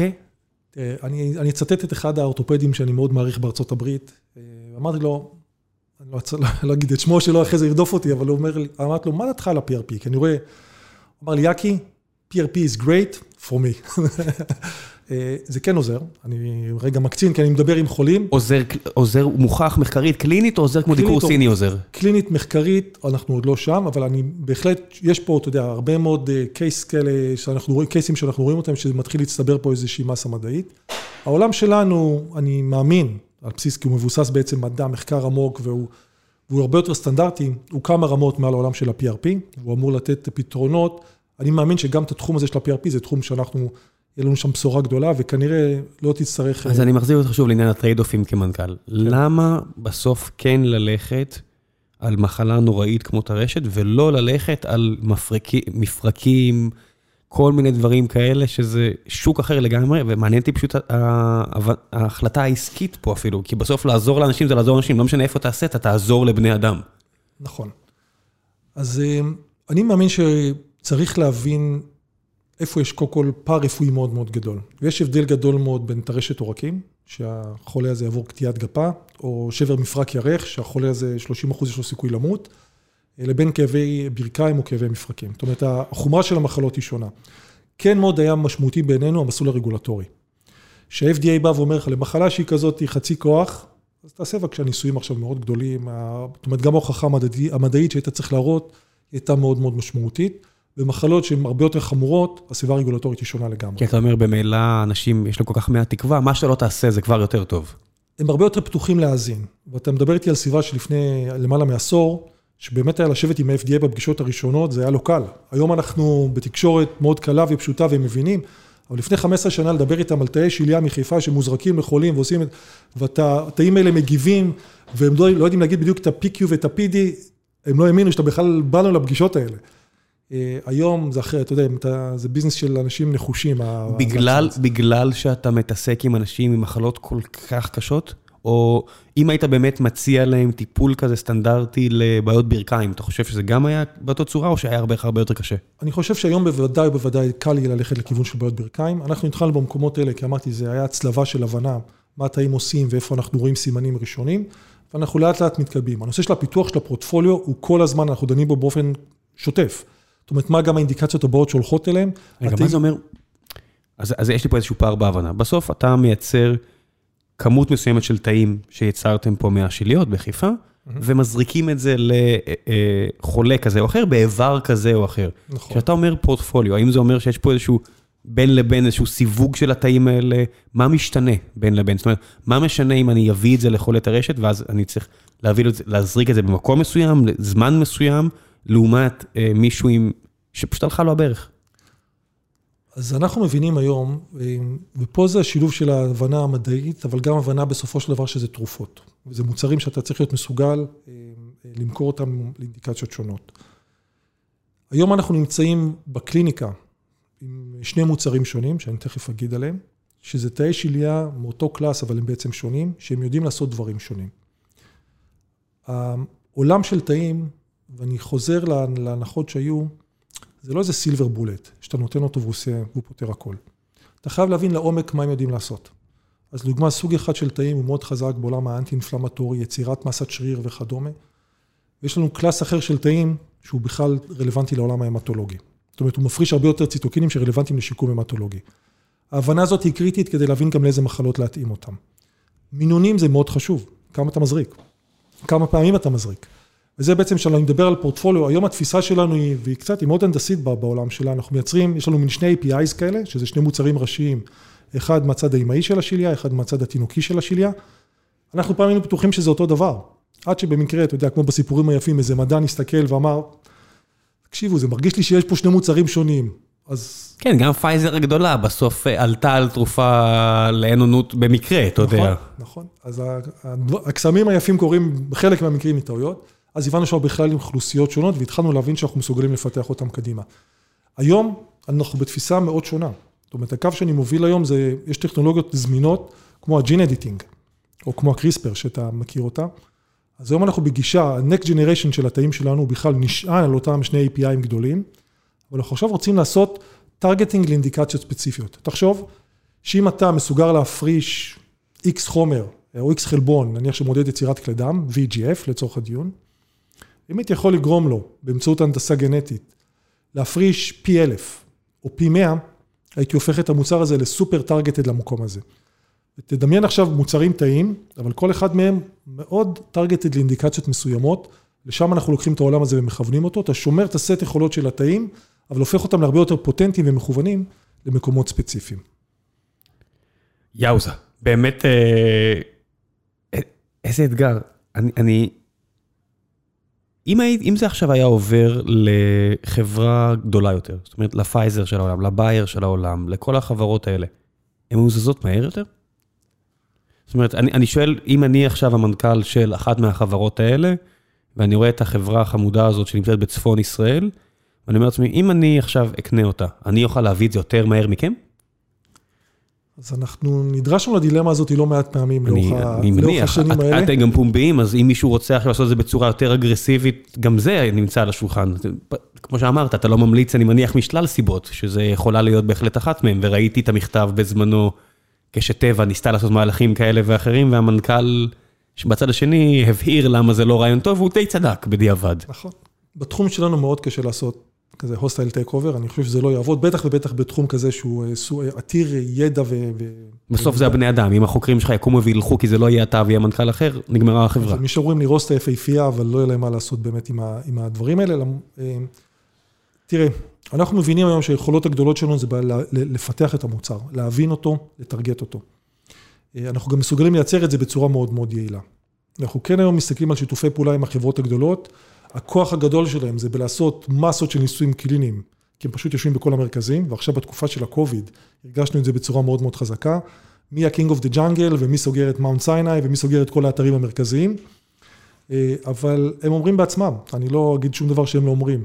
אנחנו לא יודעים לעשות אינוביישן טוב, אנחנו רוצים לעבוד עם שותפים כמוכם. כן, זה נכון בכל, בכל, בכל מקום בטכנולוגיה, אבל בשלב מסוים, כשיש go to market, אם עכשיו אתה צריך למכור את הדבר הזה ל-180 מדינות, אתה יודע, אתה כמנכ"ל, עכשיו אתה תנהל עכשיו ארגון מכירות של אלף אנשים כמו שיש לאסטרזניקה או לפייזר, או לחילופין, ייצור. איך אתה מצליח כמנכ"ל החברה המעולה הזאת לדאוג שהייצור יישאר בארץ, ולא יודע, יהיה פה אלף אנשים שידאגו רק לייצור. איך עושים דבר כזה? אף אחד לא עשה את זה הרי בארץ. אז נתחיל מהסוף. אני, אני אומר, חבל שיש לי כל כך הרבה אג'נדות בחיים, היה לי יותר קל אם היה לי קצת פחות אג'נדות, אבל זה אני. אמ, בסוף, אני רוצה לבנות חברה. אני רוצה לבנות חברה עם ארגון מכירות וחברה מייצרת, ו-by the way, אני רוצה לעשות את זה פה. למה? ככה. תכף נדבר על הככה.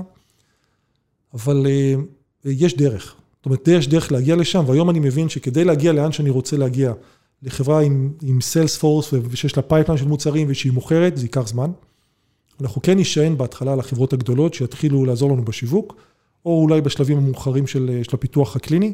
אתה יודע, פאזות שלישיות כאלה גדולות ומסיביות. אני מבין את המשמעות היום של להיות מסוגל לעשות ניסויים גדולים, רובסטיים, עמידים גם בפני כל מיני שינויים שיש לך בניסוי עצמו, ואת זה הם יודעים לעשות נהדר, החברים האלה. אה, אבל אני מכוון לשם. זה שיח שאני כל הזמן מנהל עם הקולגות שלי בארץ, המנכ"לים. אה, התעשייה הזאת עשתה קפיצה מדהימה, ואנחנו צומחים. זאת אומרת, לפני 15 שנה, אף אחד לא היה מעז לדבר פה על פאזה שלישית, אף אחד. מה זה פאזה שלישית? פאזה שלישית זה בעצם הניסוי האחרון אה, לפני... אתה מדבר ברמת ה-FDA? ברמת ה-FDA. אה, זה אוקיי, בסדר. כן. השלב האחרון אה, לפני אישור. אף אחד לא מעז, כי זה ניסויים יקרים, ארוכים, שעולים הרבה זמן וכסף. כן, זה כבר, זה יכול להיות אלפי אנשים כבר, וזה ניסויים... זה ניסויים של עשרות מיליוני דולרים. זה הימור ענק, זה בסוף הימור ענק. זה היי ריסק, אבל אנחנו שם. וזה מתחיל לקרות בישראל, ואני מתחיל לראות זה לא רק אנחנו, גם קולגות שלי שמתחילים להיכנס לניסויים יותר מתקדמים. עזר לך שהיו חברות כמו קמדע וכאלה שכבר היו שם לפניך? עוזר לי מאוד שיש אה, את כל אחד מהמנכ"לים של החברות האלה, ויש איזה ככה bonding טוב בין כל ה... אתה יודע, השותפים למסע ולצרות בדברים האלה. אתם גם לא מתחרים אחד בשני, אז זה בכלל נחמד. נכון, אבל אה, באמת אה, התעשייה בישראל היא, היא זזה. היא זזה, ואני רואה, אתה יודע, אני רואה את עולם ההייטק, אני פריק גדול של עולם מדעי החיים. ישראל בדרך להיות biotech nation. אני, אני אומר את זה כבר עשור, והיופי שכל שנה אני יותר צודק. מה, מה הבסיס? זאת אומרת, מה החומר גלם? הרי שאם המשאב העיקרי, שאני צריך עכשיו להעסיק אה, מפתחים חזקים, אז אלא אם כן זה באמת אלגוריתמיקאים ברמה הכי גבוהה, או מהנדסי חשמל, שהרבה פעמים נורא נורא קשה לעשות את זה מחוץ לאקדמיה. כמעט כל אחד יכול לעשות את הקפיצה הזו. אתה עדיין מוגבל באנשים שהלכו בתלם מאוד מאוד ארוך ואקדמי. זאת אומרת, אתה תלוי בשלייה שמישהי תסכים, ואתה תלוי בצד השני, שיהיו אנשים שיעברו את המסע הזה, ומהצד השני יצאו מתאימים לחברה שלך. יש, יש באמת מספיק אה, אנשים פה שיעשו את זה? אז בישראל, עשורים ארוכים היה עודף כוח אדם לעומת הביקוש של השוק. בביולוגיה. בביולוגיה. שנים, והיו שואלים אותי לפני 10 ו-15 שנה מה ללכת ללמוד, הייתי אומר להם, לכו תלמדו ביולוגיה. והם היו מקללים אותי, אומרים לי, תגיד לי, אתה השתגעת? אמרתי להם, תלמדו ביולוגיה. יש בישראל talent יוצא דופן מבחינת היכולות, היכולות לעשות את זה, אבל אני חושב שעולם הרפואה הוא משתנה והוא משתנה בצורה דרמטית, ולכן יש לנו פה הזדמנות. אנחנו לעולם לא נהיה פייזר, ואנחנו לעולם לא נהיה בייר. אה, אמרו את זה פעם על נוקיה, ויש פה כבר חברות סביבנו של 10 ו-15 מיליארד דולר, וזה רק גדל. אבל אנחנו צריכים לבוא עם מוצרים חכמים, מתוחכמים, ועולם היום פתוח אליהם. גם עולם התרופות ישתנה. אי אפשר יהיה יותר להמשיך לצרוך תרופות בדרך שאנחנו צורכים, עם האריכות ימים ועם יוצרות מערכת הבריאות, ואתה מכיר את זה לעומק. פשוט זה לא יעבוד יותר, זה אין פה, זה כלכלה, זה לא, זה לא עניין של שום דבר אחר.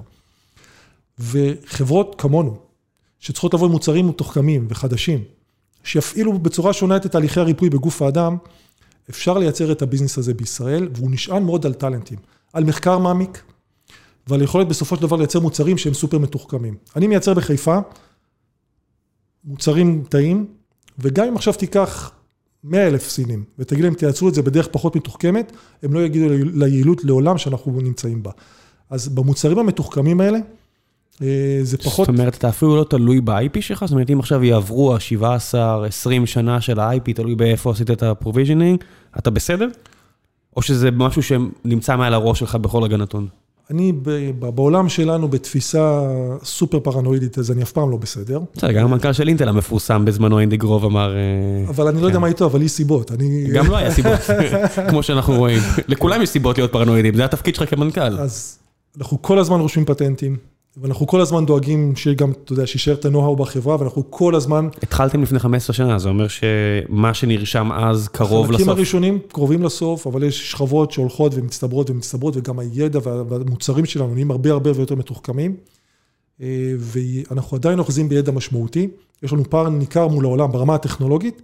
ואני עסוק בלהרחיב אותו. אה, הפער לטובתך, המוט הוא לטובתך עדיין. המוט הוא לטובתנו, אבל אני עסוק בלהרחיב אותו, כי אני תמיד דואג מאותה חברה סינית, אמריקאית או אירופאית, או המזרח, הם אה, איום גדול בנושא הזה, כמו בתעשיות האחרות, כי הם מאוד מתוחכמים ומאוד נחושים להגיע לפתרונות. זה מגביל אותך עם מי אתה יכול לעבוד? זאת אומרת, שאתה מגיע עכשיו לאיזה חברת תרופות, זה כזה קפדאו וחשדאו? הפרנמיז הרגילים מהעולם שלי? אז אצלנו הפרנמיזם קצת פחות אה, משמעותיים, כי אתה יודע, זאת לא תעשייה כמו, לא יודע, תעשיית השבבים וכדומה, שכולם שם נמצאים ובכל הפול סטים אד, זו תעשייה שמתהווה, אבל בהחלט. אני אתן לך דוגמאות, אנחנו, יש לנו פרויקט מאוד מעניין עם ה-NIH ועם ה-DOD בארצות הברית. להשתמש, לשימוע, להשתמש באותם תאים שאנחנו, אחד המוצרים שלנו, R18, לשיקום אחרי נזקי קרינה רדיואקטיבית. כלומר, אירועים כמו צ'רנוביל, כמו פוקושימה, הם השקיעו עשרות מיליונים של דולרים. יראו שאם את אחד, סוגי, אחד מסוגי התאים שלנו נותנים לאנשים, לא לאנשים במקרה הזה, כמובן לחיה, לחיות, בטווח של 48 שעות, אחרי חשיפה לקרינה רדיואקטיבית קטלנית, במקום 70 אחוז תמותה, אנחנו מראים קרוב ל-0 אחוז תמותה. זאת אומרת, הטיפולים הרגילים זה overdose של אנטיביוטיקה, יוד, כל הדברים האלו, כן, אז לא זה בנוסף לשלכם או שזה במקום? זה, זה לא, הטיפולים האלה הם למעשה לא עוזרים. חולים כאלה שנחשפו לרמת קרינה רדיואקטיבית, פשוט המערכת ההמטופויטית, המערכת, המערכת דם שלהם קורסת. כן, איזה, כן, גם שאמרת, 70 אחוז תמותה, זה רק 70 אחוז תמותה מיד, הבילונג שלהם לא, הוא לא כזה לונג. כן, אנחנו בטווח של 30 יום הראשונים. אחרי זה, בוא נגיד ככה, מי שיצא מאירוע כזה עם סרטן זה הברי מזל, בסדר? אנחנו צריכים קודם כל, צריכים קודם כל לצאת מהאירוע הזה. אז פרויקט שהם מימנו אותו בצורה מאוד מאוד מסיבית. מי זה הם? ה-NIH, משרד הבריאות האמריקאי, וה-DOD, הצבא. כן, Department of Defense. Department of Defense. קיבלנו גם לא מעט עניין מהחברים מהצד השני של העולם. מה, באמת יפן?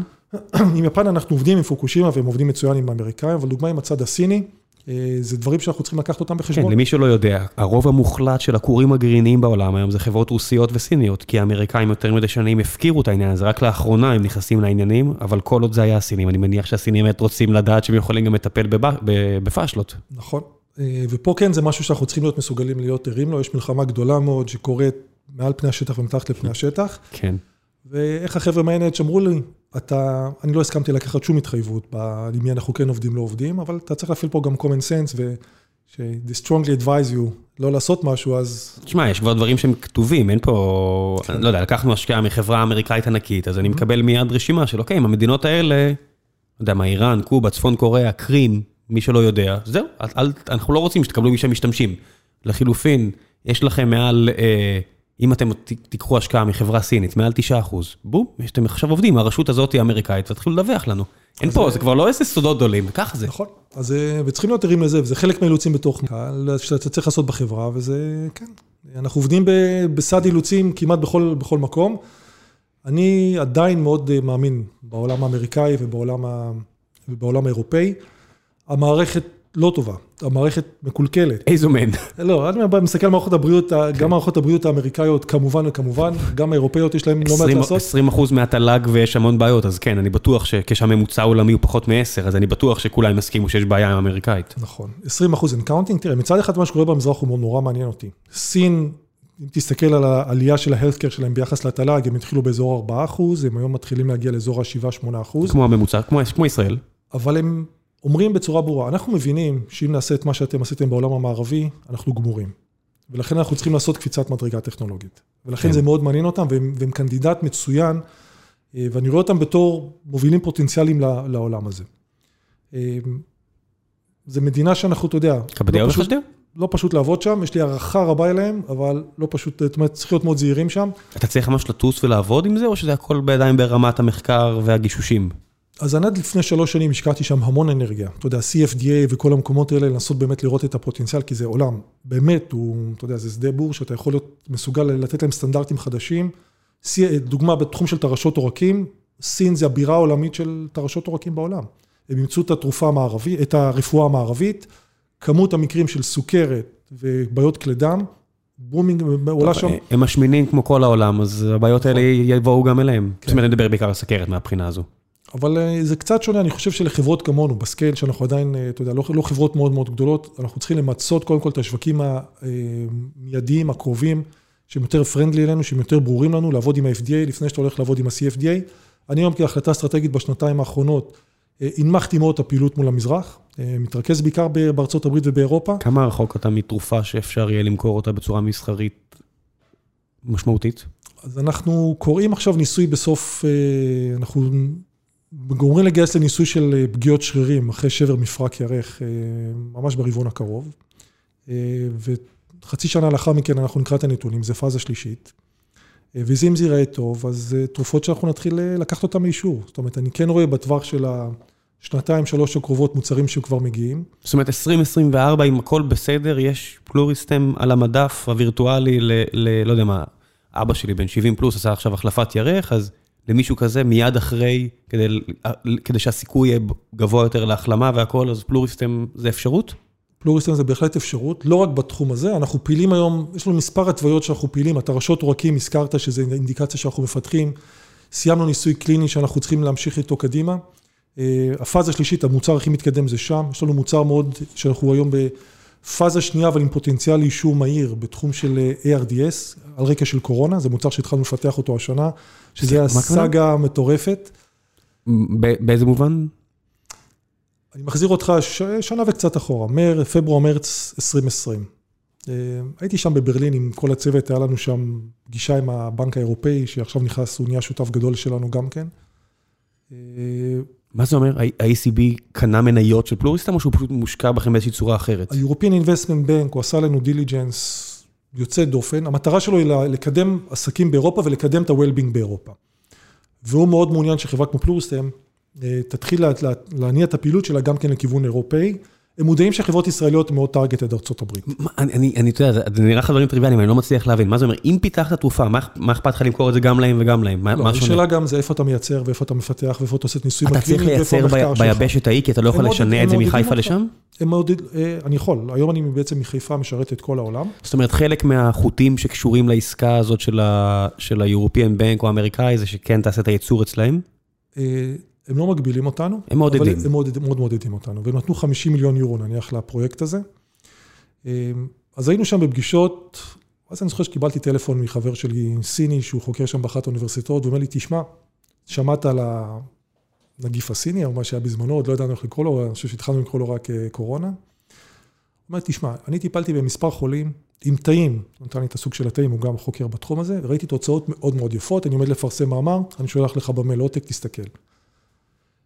תאים כמו התאים שלנו, שהם יודעים לדבר עם המערכת, עם הגוף, אחת התכונות החזקות שלהם, הם מה שנקרא אימיונומודולטוריים. הם יודעים להרגיע את המערכת החיסונית שהיא יוצאת משליטה. אנחנו משתמשים בזה להרבה מאוד מחלות.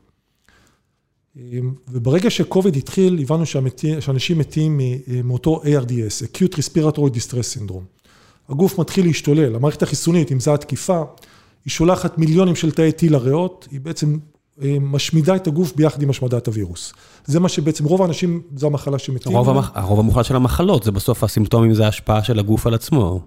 נכון, אבל פה זה מאוד אקוטי. כן, רואים את זה בסטורציה, רואים את זה... נכון. כן, זה כל מה שכולם ראו בשנה האחרונה. כל החולים המורדמים מונשמים, אני מדבר, אלה חולים שנמצאים ב-ARDS, ובאמת במצב לא טוב.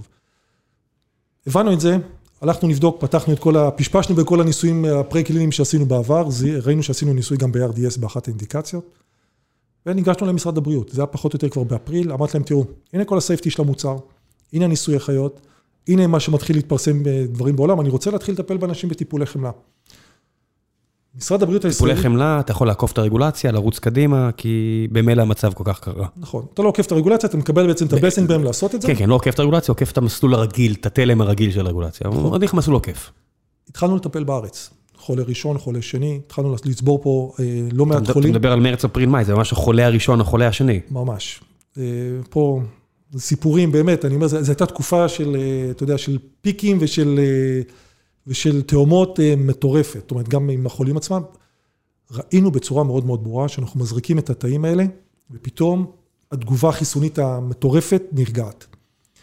ניגשנו ל-FDA ואמרנו, תראה, זה מה שאנחנו רואים, אנחנו רוצים לטפל בחולים. הוא אמר, צאו לדרך.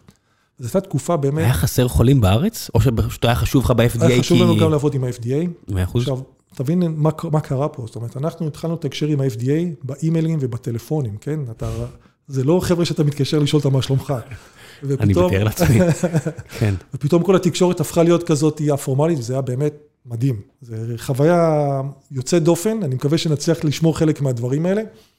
והתחלנו לטפל גם בחולים בארצות הברית. וראינו שאנחנו, אתה יודע, בזמנו התחילו לצאת קצת מאמרים, 30 אחוז, 20 אחוז מהחולים שרדו בארצות הברית, וגם בישראל. מהחולים שכבר הם ב-ARDS? זאת אומרת, זה לא סטטיסטיקה רגילה של קורונה, זה לא, אנשים לא. שהם לייקלי למות. מי שעלה על מנשמים, ראינו את זה מהר מאוד. 20-30 אחוז שרדו, כן. זה מה כן. שהיה. ואנחנו מסתכלים פתאום בטיפולי חמלה, ואנחנו רואים כמעט 90 אחוז שרידות. ואנחנו רואים שהחולים יורדים מהר ממנשמים, ואנחנו רואים שהדברים עובדים בצורה נכונה. אנחנו היום עם שני ניסויים קליניים, גם בארצות הברית וגם באירופה לאותה אוכלוסייה. ARDS תמיד היה פה, והוא כנראה תמיד יישאר פה, גם לפני וגם אחרי הקורונה, אבל זה נתן בוסט מאוד גדול לתוכנית הזו. מה גם שהחיסון של כל החברות האלה הוא רחוק מ-100%. על אוכלוסייה של מיליונים, אם יש לך אחוז שזה לא יעזור לו, זה עדיין אלפי אנשים שיצטרכו תרופות. נכון, וזו שאלה גדולה גם באיך טיפלו במחלה הזאת, חיסון מול, מול תרפיוטיקה. אני מאמין גדול מאוד בחיסונים, אבל אני חושב שהתרפיוטיקה חייבת גם כן, הטיפול חייב גם כן להיכנס. אה, אנחנו היום בניסויים האלה, הבנק האירופאי נכנס פה להשקעה, כמו שאמרתי, מסיבית בתוכנית הזאת, אנחנו עומדים לקרוא נתונים בקרוב של הפאזות השניות משם. אם זה ילך טוב, זה גם מוצר שאנחנו נבקש emergency use authorization. איך זה עובד עבור חברה ציבורית, שארגון עכשיו קונה, משקיע 50 מיליון, אתה צריך לעשות עוד הנפקה, הוא קונה, מה מה, המבנה הפיננסי פה? מצטער שאני שואל פה שאלות CFO. לא, לא, מאה אחוז. אז מבחינת אה, הבנק האירופאי הוא לא נכנס ל equity, הוא קורא לזה quasi equity. הוא בעצם נותן לך מין הלוואה, ללא אתה לא צריך לשעבד שום דבר, הוא הלוואה ללא ערבות ועם ריבית באמת מינימלית, שהיא הלוואה כזאת רחוקה שהלוואת בלון, שאתה בדרך כלל... מתי אתה מתחיל, צריך להחזיר אותה? מיד? חמש שנים. חמש שנים של הפסקה? בלון אחרי חמש שנים, בתנאים כאלה ואחרים, הוא בעצם זה כסף מאוד מאוד נוח, זה משהו בין equity לבין מענק, זה, זה משהו ש... זה לא equity כי זה לא כנגד equity, זאת אומרת, נכון. אם, אם אתה לא מחזיר את זה, זה לא שהוא ייקח את המניות עכשיו. מבחינת הביטחון שלו, זאת אומרת, מבחינת רמת כן. הביטחון, הופך להיות שותף מלא בחברה. בסוף, אם הכל הולך, אז הוא בסוף יש לו אחוזים בחברה, אבל נכון. כולם מבינים שאם שום דבר לא הולך, אז האחוזים האלה...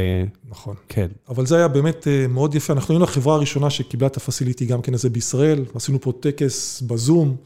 עם המדען הראשי, כי בישראל, מדינת ישראל הייתה צריכה לחתום סדרה של הסכמים עם, ה, עם האיחוד האירופאי, כדי שבכלל אפשר שהכלי הזה יזמן. זה מול עמנואל ג'ופרה, מול פה השגריר הישראל, בישראל?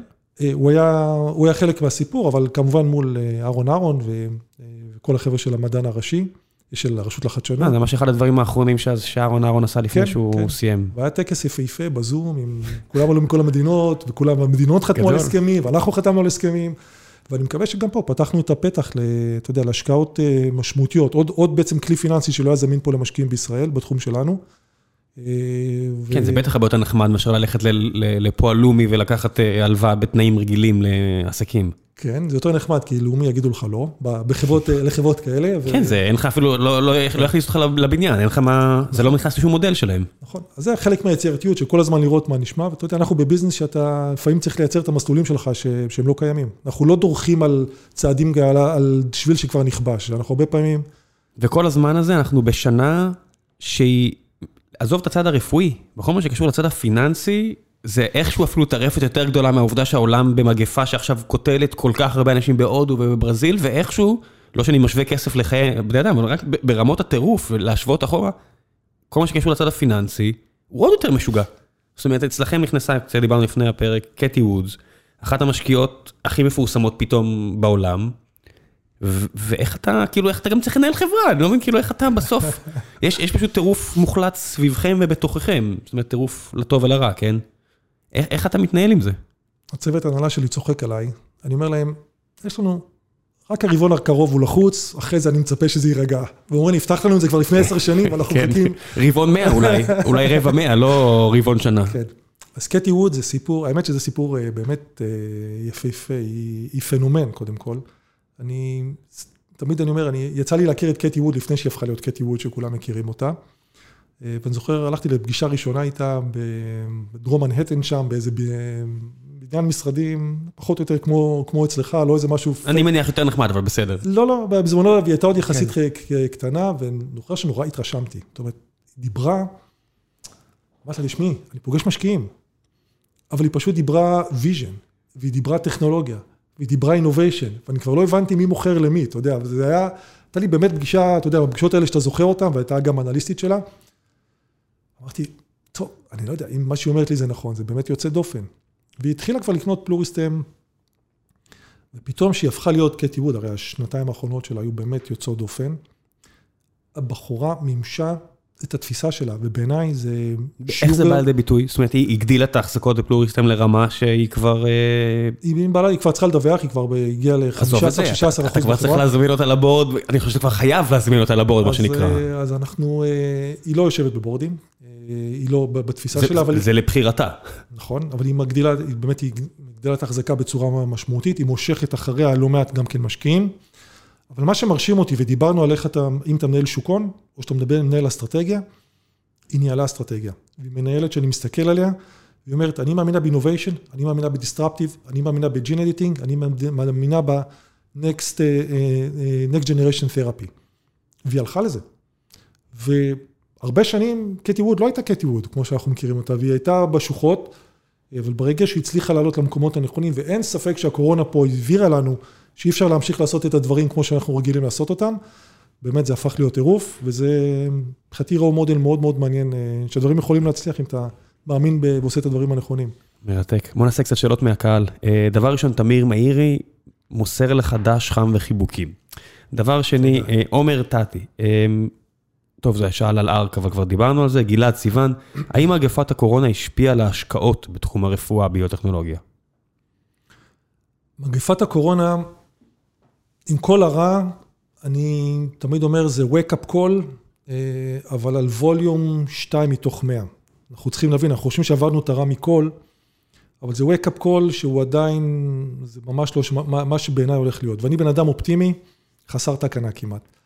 אבל אנחנו הולכים לכיוון שמערכת הבריאות תצטרך להשתנות בצורה דרמטית. מה בסוף הסיפור הגדול של הקורונה? הסיפור הגדול זה מערכות הבריאות, הבריאות שהן שבורות בכל העולם.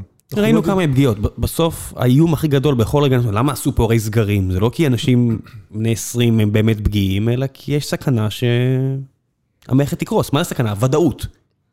אנחנו רואים את זה בכל מקום שבו לא התנהלו נכון. נכון, אז מצד אחד אנחנו בשיאים של, בשיאים של עולם הרפואה, באמת מה שאנחנו ראינו, וזה בעקבות אה, שנים רבות של, של מחקר ושל אנשים מקשים, שפיתחו טכנולוגיות שלא ידעו כל כך מה יקרה איתם, אבל הם אפשרו לנו לעשות את זה.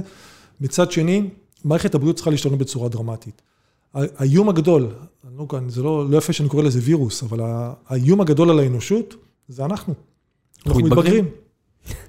וזה תופעה, לא מדברים על זה, אתה יודע, אני תמיד אומר... מה זה לא מדברים על זה? אלצהיימר, שמיכל שוורץ תדבר על זה בפרק הבא, זה מחלה שתוקפת. אתה יודע, אנשים לא רוצים לדבר על גילאים, הרי בקורונה אסור להזכיר שהגיל הממוצע הוא ככה וככה, אבל באלצהיימר אין ברירה, אלא אם כן זה גנטי, זה 75 עד 80 צפונה. זה לא מחלה של פחות מזה, אלא אם כן זה גנטי, ואז זה 45 עד 50.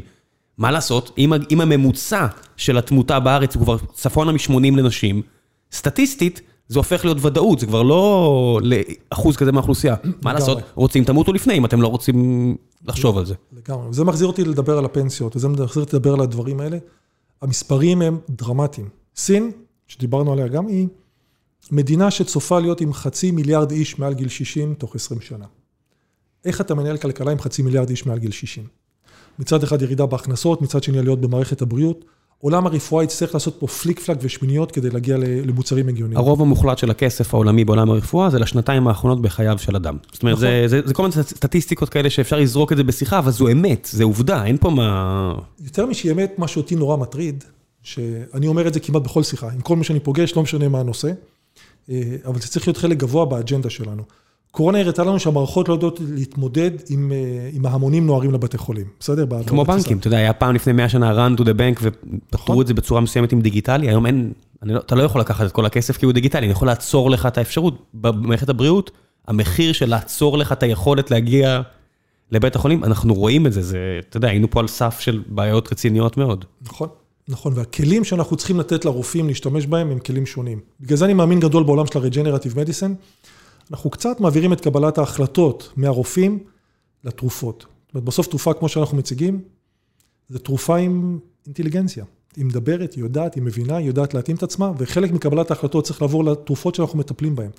וזה חייב לקרות, וזה יקרה, אתה יודע, אנחנו או שנעשה את זה בצורה מאורגנת בעשור, עשור וחצי הקרובים, או שנעשה את זה ב crisis, כי מתחילים להגיע לפה באמת אה, אנשים אה, הרבה יותר מבוגרים. לצערי ציירת 0 או 1, אבל יש את האפשרות השנייה שאנחנו רואים אותה, שזה פשוט הפרטה רחבה מאוד של מה שיקרה, שפשוט זה יתחיל כמו שמרצדס S-Class, הרי איירבג זה מרצדס S-Class לפני שזה הגיע לכל. נכון. ABS זה מרצדס S-Class, אז גם עולם הרפואה, לצערי, ככה זה.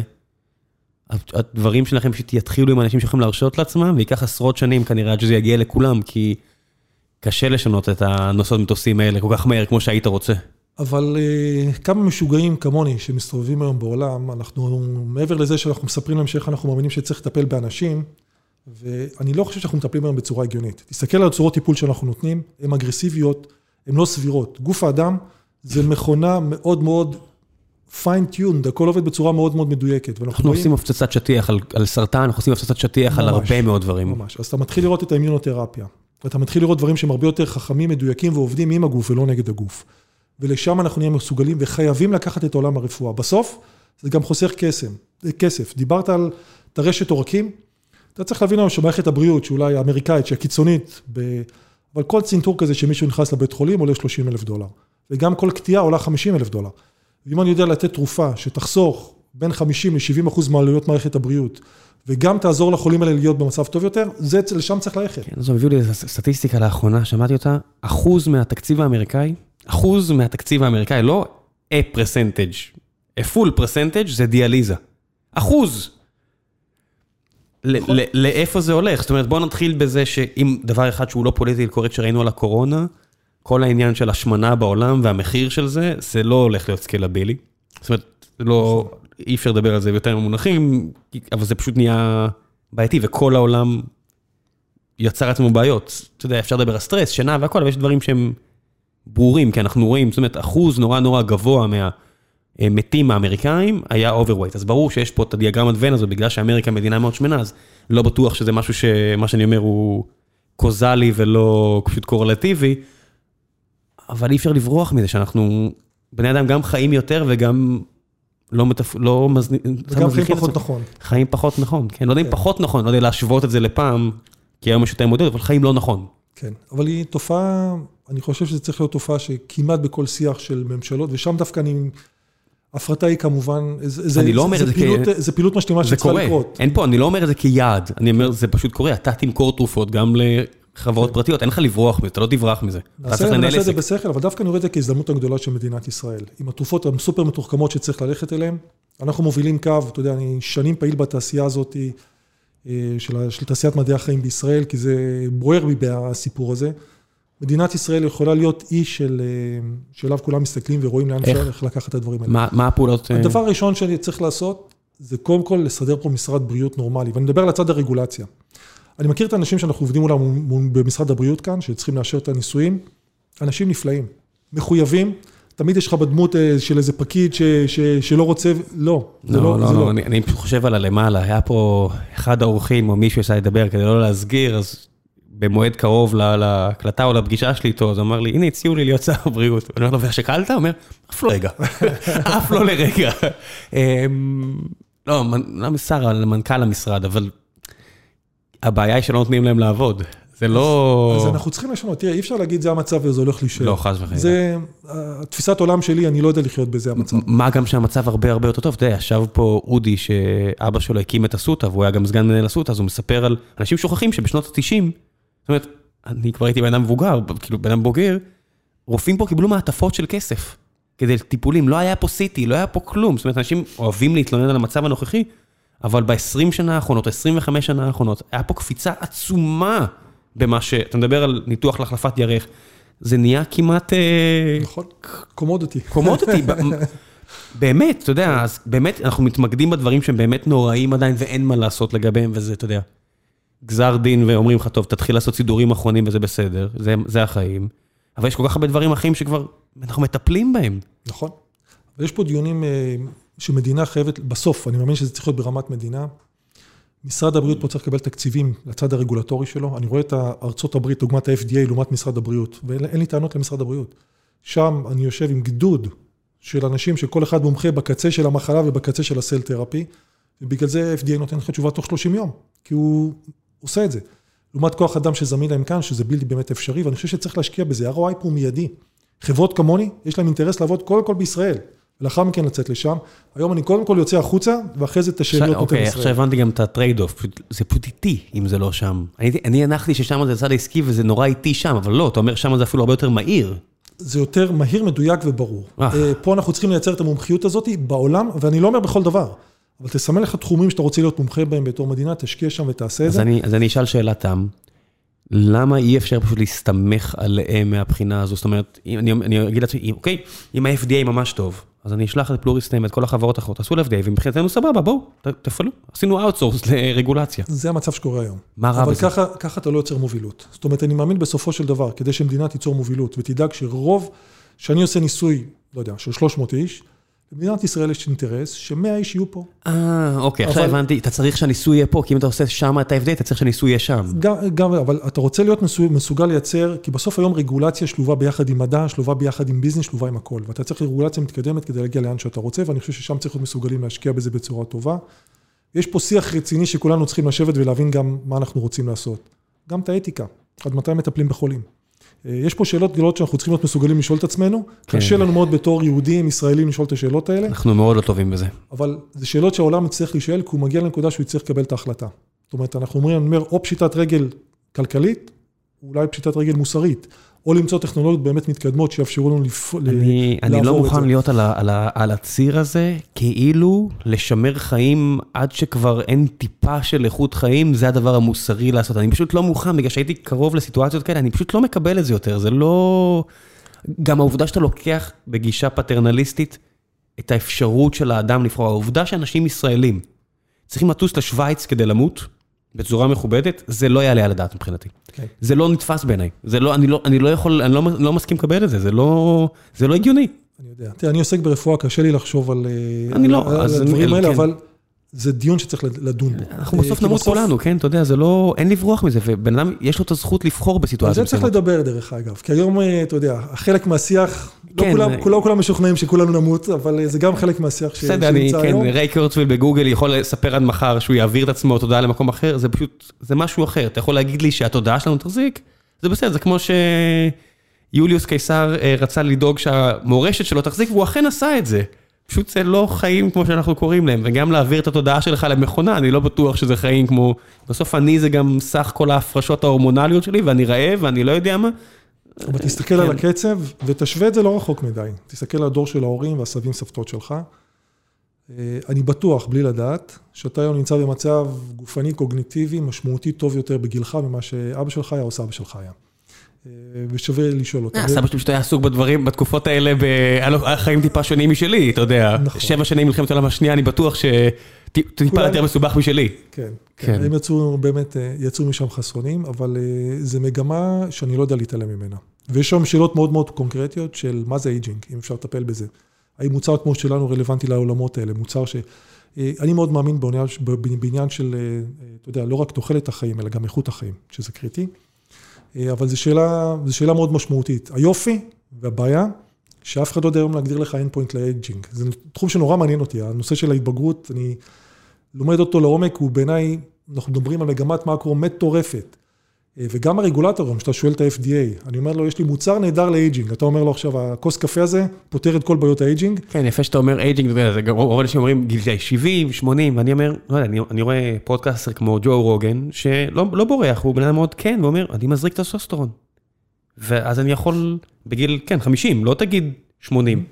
וההשפעה מדהימה, ואז הוא מארח את סילבסטר סטלון בגיל 70 משהו, אתה אומר, אפשר להיראות ככה בגיל 70 משהו ולדבר ככה ולהיות עם אנרגיות כאלה? כן, TRT, טסטוסטרון replacement therapy, עושה לי נפלאות. עכשיו, אתה אומר, לא מדברים על זה. אין פה את העניין הזה של ההבנה של להעלות תפקוד ולהעלות איכות חיים בגילאים מוקדמים יותר, לפני aging, אתה יודע, של גיל 70, אולי, אולי צריך לדבר על זה בגיל 40, אתה יודע, הרי יש תהליכים ביולוגיים שקורים לנשים ולגברים, אז אצל נשים זה טיפה יותר מאובחן ואצל גברים טיפה אה, פחות, אבל זה אותם דברים, כן? העולם הולך לשם, אין לי ספק אפילו. זה לא שיש לי התלבטות אם כן או לא. העולם של הרפואה מונעת כמעט מכל הכיוונים, אנחנו הולכים לשם, זה המגמות שאנחנו נעשה אותם. אני מאמין שגם התחום שלנו, של ה-Regenerative Medicine, יש לו חלק מאוד גדול בסיפור הזה, אבל בסוף צריך להיות מסוגלים גם להגדיר את זה בצורה של end point, כדי שנוכל לדעת אם אנחנו יעילים או לא. אף אחד לא יודע היום. כן, לא שואלים אפילו את השאלות הנכונות אפילו. אני שואל את ה-FDA, איך נראה end point ל aging, הוא לא יודע להגיד לך. ואחד אומר לך זה גיל המערכת האימונולוגית, ואחד אומר לך זה גיל ה skeletal muscle, המסת שריר, ואחד אומר זה, אה, זה בעצם התפקוד הקוגניטיבי, כל אחד אומר משהו אחר, ואני אומר להם, כולם צודקים. בסוף זה, aging זה חבילה שלמה של, אה, של דברים שאנחנו צריכים להיות מסוגלים לטפל בהם, והעולם הולך לשם, זה מקסים בעיניי. זה... נימה מעולה לעבור לחלק האחרון של הפרק, המלצות, ספרים, סדרות, אה, הרצאות, כל מה שבא לך ש... שאני יכול לשים לינק ולשתף עם אחרים. אין לי רגולציה. מעבר ל... לכו ללמוד ביולוגיה ולעבוד בפלוריסטם. אז לכו ללמוד ביולוגיה ולעבוד בפלוריסטים, זה תמיד עצה נכונה. ואם התרשמתם, אז אה, אתם יכולים לקחת חלק במסע הזה. זה היופי, שהחברה ציבורית, אתם אה, לא צריכים להיות מש... qualified investors אם אתם רוצים לקחת חלק ואתם מאמינים בחברה. יש, אנשים קצת שכחו את הערך האתי המוסרי בהשקעה. זאת אומרת, אנשים היום משקיעים בחברות, ואתה אומר להם, "אתה- אתה יודע בכלל מה החברה עושה? לא, אני יודע מה הסימבול שלה. ובארצות הברית, המערכת מיסוי מעודדת אותך לעשות השקעה אה, אה, מוסרית יותר מבחינתי, שאתה באמת מאמין בחברה, ואז אתה משלם פחות מס, אחרי שנה או אחרי איקס זמן. בארץ אין הבדל, וזה ממש דוחפים אותך להתנהגות העדרית הזו, שאין באמת הבדל בין השקעה לחישגד עבור הרבה מאוד אנשים. נכון, אבל... אה, אני, אני בעד אני כן להתעמק. שומע, אני כן שומע פעמוני שינוי. בטח שיש פעמוני שינוי. פמילי אופיסים, גופים, קרנות. אנשים פרטיים, אנשים פרטיים כבר אומרים, אני אקנה פלוריסטם, עכשיו אני יודע ש-20 שנה אני עוזב את זה. נכון. מכמה דברים של גם לקדם אדם, אבל גם באמת העולם של התפיסה של האחריות האגידית, זה, זה קריטי, וזה זה שיח שאני מאוד נהנה בו. פלוריסטים חלק מאוד פעיל בכל הנושא של הקפיטליזם קשוב. אה, זה חלק מהתרבות שלנו, אנחנו מאמינים בזה. אה, האחריות שיש לנו בתור מנהלים, בסוף יש לנו אחריות גדולה לעולם. הממשלות קצת מתפרקות, וזה יותר, בסוף אני אומר, מנהיגים עסקיים שצריכים להיות מסוגלים לקחת אחריות על, ה, על הפעילויות האלה שקורות בעולם, ויש לנו תפקיד. ואנחנו לא פה, אה, אנחנו צריכים להיות מודעים לתפקיד רחב יותר. אני לא יודע אם הממשלות מתפרקות כמו שהזכוכית מגדלת עליהן, גדולה יותר מאי פעם, ואני לא בטוח אם... אני תמיד מביא את הדוגמה של האבנסים של בן גוריון, שעם משכורת חודשית של 19 לירות, פתאום היה לו 250 לירות כדי לקנות ספרים, כדי שיהיה לו אוסף של 7,000 ספרים פה בבית שלו פה בשדרות בן גוריון, שכולם אומרים, איש צנוע, איש צנוע. לא, זה פשוט סטנדרטים אחרים. ביחס לסטנדרטים שלו לא היה צנוע בעליל, והכניס לכיס. ואתה יודע מה הוא אמר שתפסו אותו? הוא אמר, מי שלא עושה לא טועה, ואתה אומר, אה, אותם דברים, רק שהיום אנחנו עם שיפוטיות וסקייל אחר וויזביליות, נראות, הנראות היום היא כל כך חדה, אז אנחנו מבינים שמה שהיה, גם לא יהיה, גם בסוף אנחנו מתעסקים, ישראל היום בגודל שפעם הייתה, לא יודע מה, אנגליה? כן. צרפת, אתה יודע, אז הם היו 30 מיליון, לא 10 מיליון, אבל...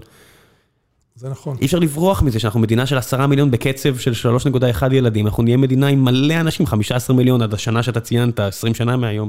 אתה פותח פה פתח שלם לעולם שלנו, אתה יודע, של העסקה בשוויון ומיעוטים, וזה שיש לי פה אג'נדה שלמה, אז אפשר לדבר על זה. כן, אנחנו מדברים על ייצור, אנחנו גם צריכים לתת עבודה לאנשים שלא רוצים עכשיו עשר שנים ללמוד ביולוגיה.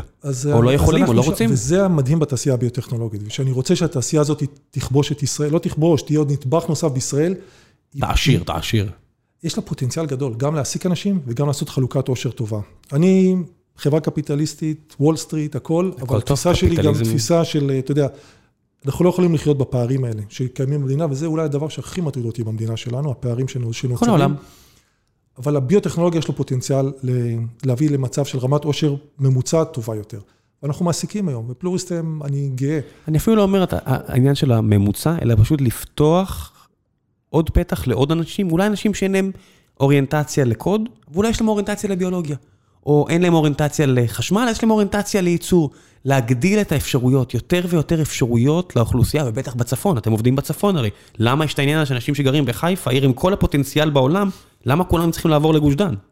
אז אני רוצה לספר לך סיפור קטן, שתבין כמה אתה צודק במה שאמרת, וגם את התפיסה שלנו בחברה. אנחנו עובדים עם, באחד הפרויקטים של העיבוד מסת שריר, עובדים עם נאסא, שזה פרויקט יפהפה, חלק מ-March 2030 שהם עושים של הפרויקט. בשנה האחרונה זכינו לקחת חלק בפרויקט באמת, באמת, באמת יוצא דופן שבדיוק עושה את זה. אנחנו עובדים, יש כפר נחמד, לא רחוק מאיפה שאני גר, קוראים לו עין מאהל.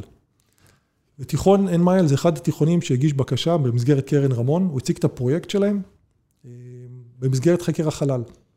זה, את התיכון הזה פלוריסטם נמצא ועשינו איתם פרויקט משותף. הם בעצם העלו את התאים שלנו, חלק מהתאים שלנו לחלל, ובדקו מבחנים בארץ.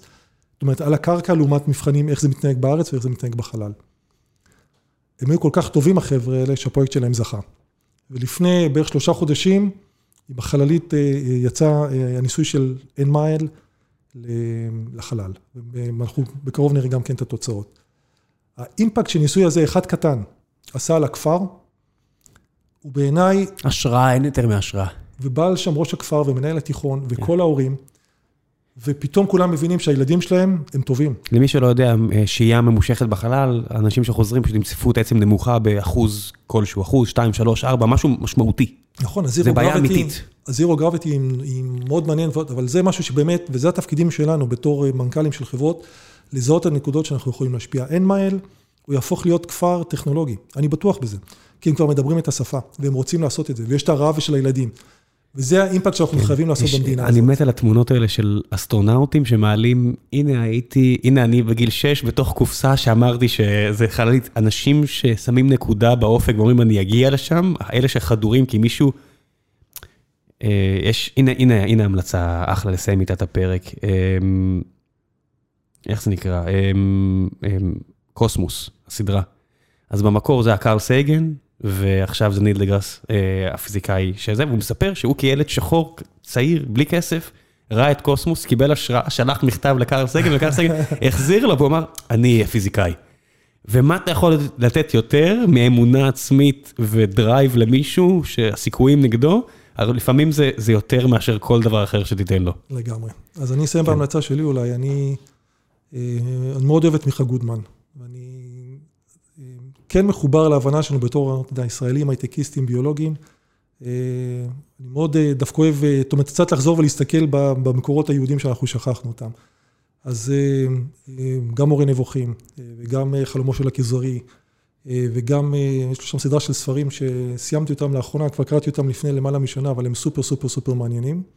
רצועת סלע מאיר, נכון? לא, היה לו את מלכוד 67, שזה האחרון, אבל זה התחיל בנאום האחרון של משה, חלומו של הכוזרי, ומורה נבוכים של הרמב"ם.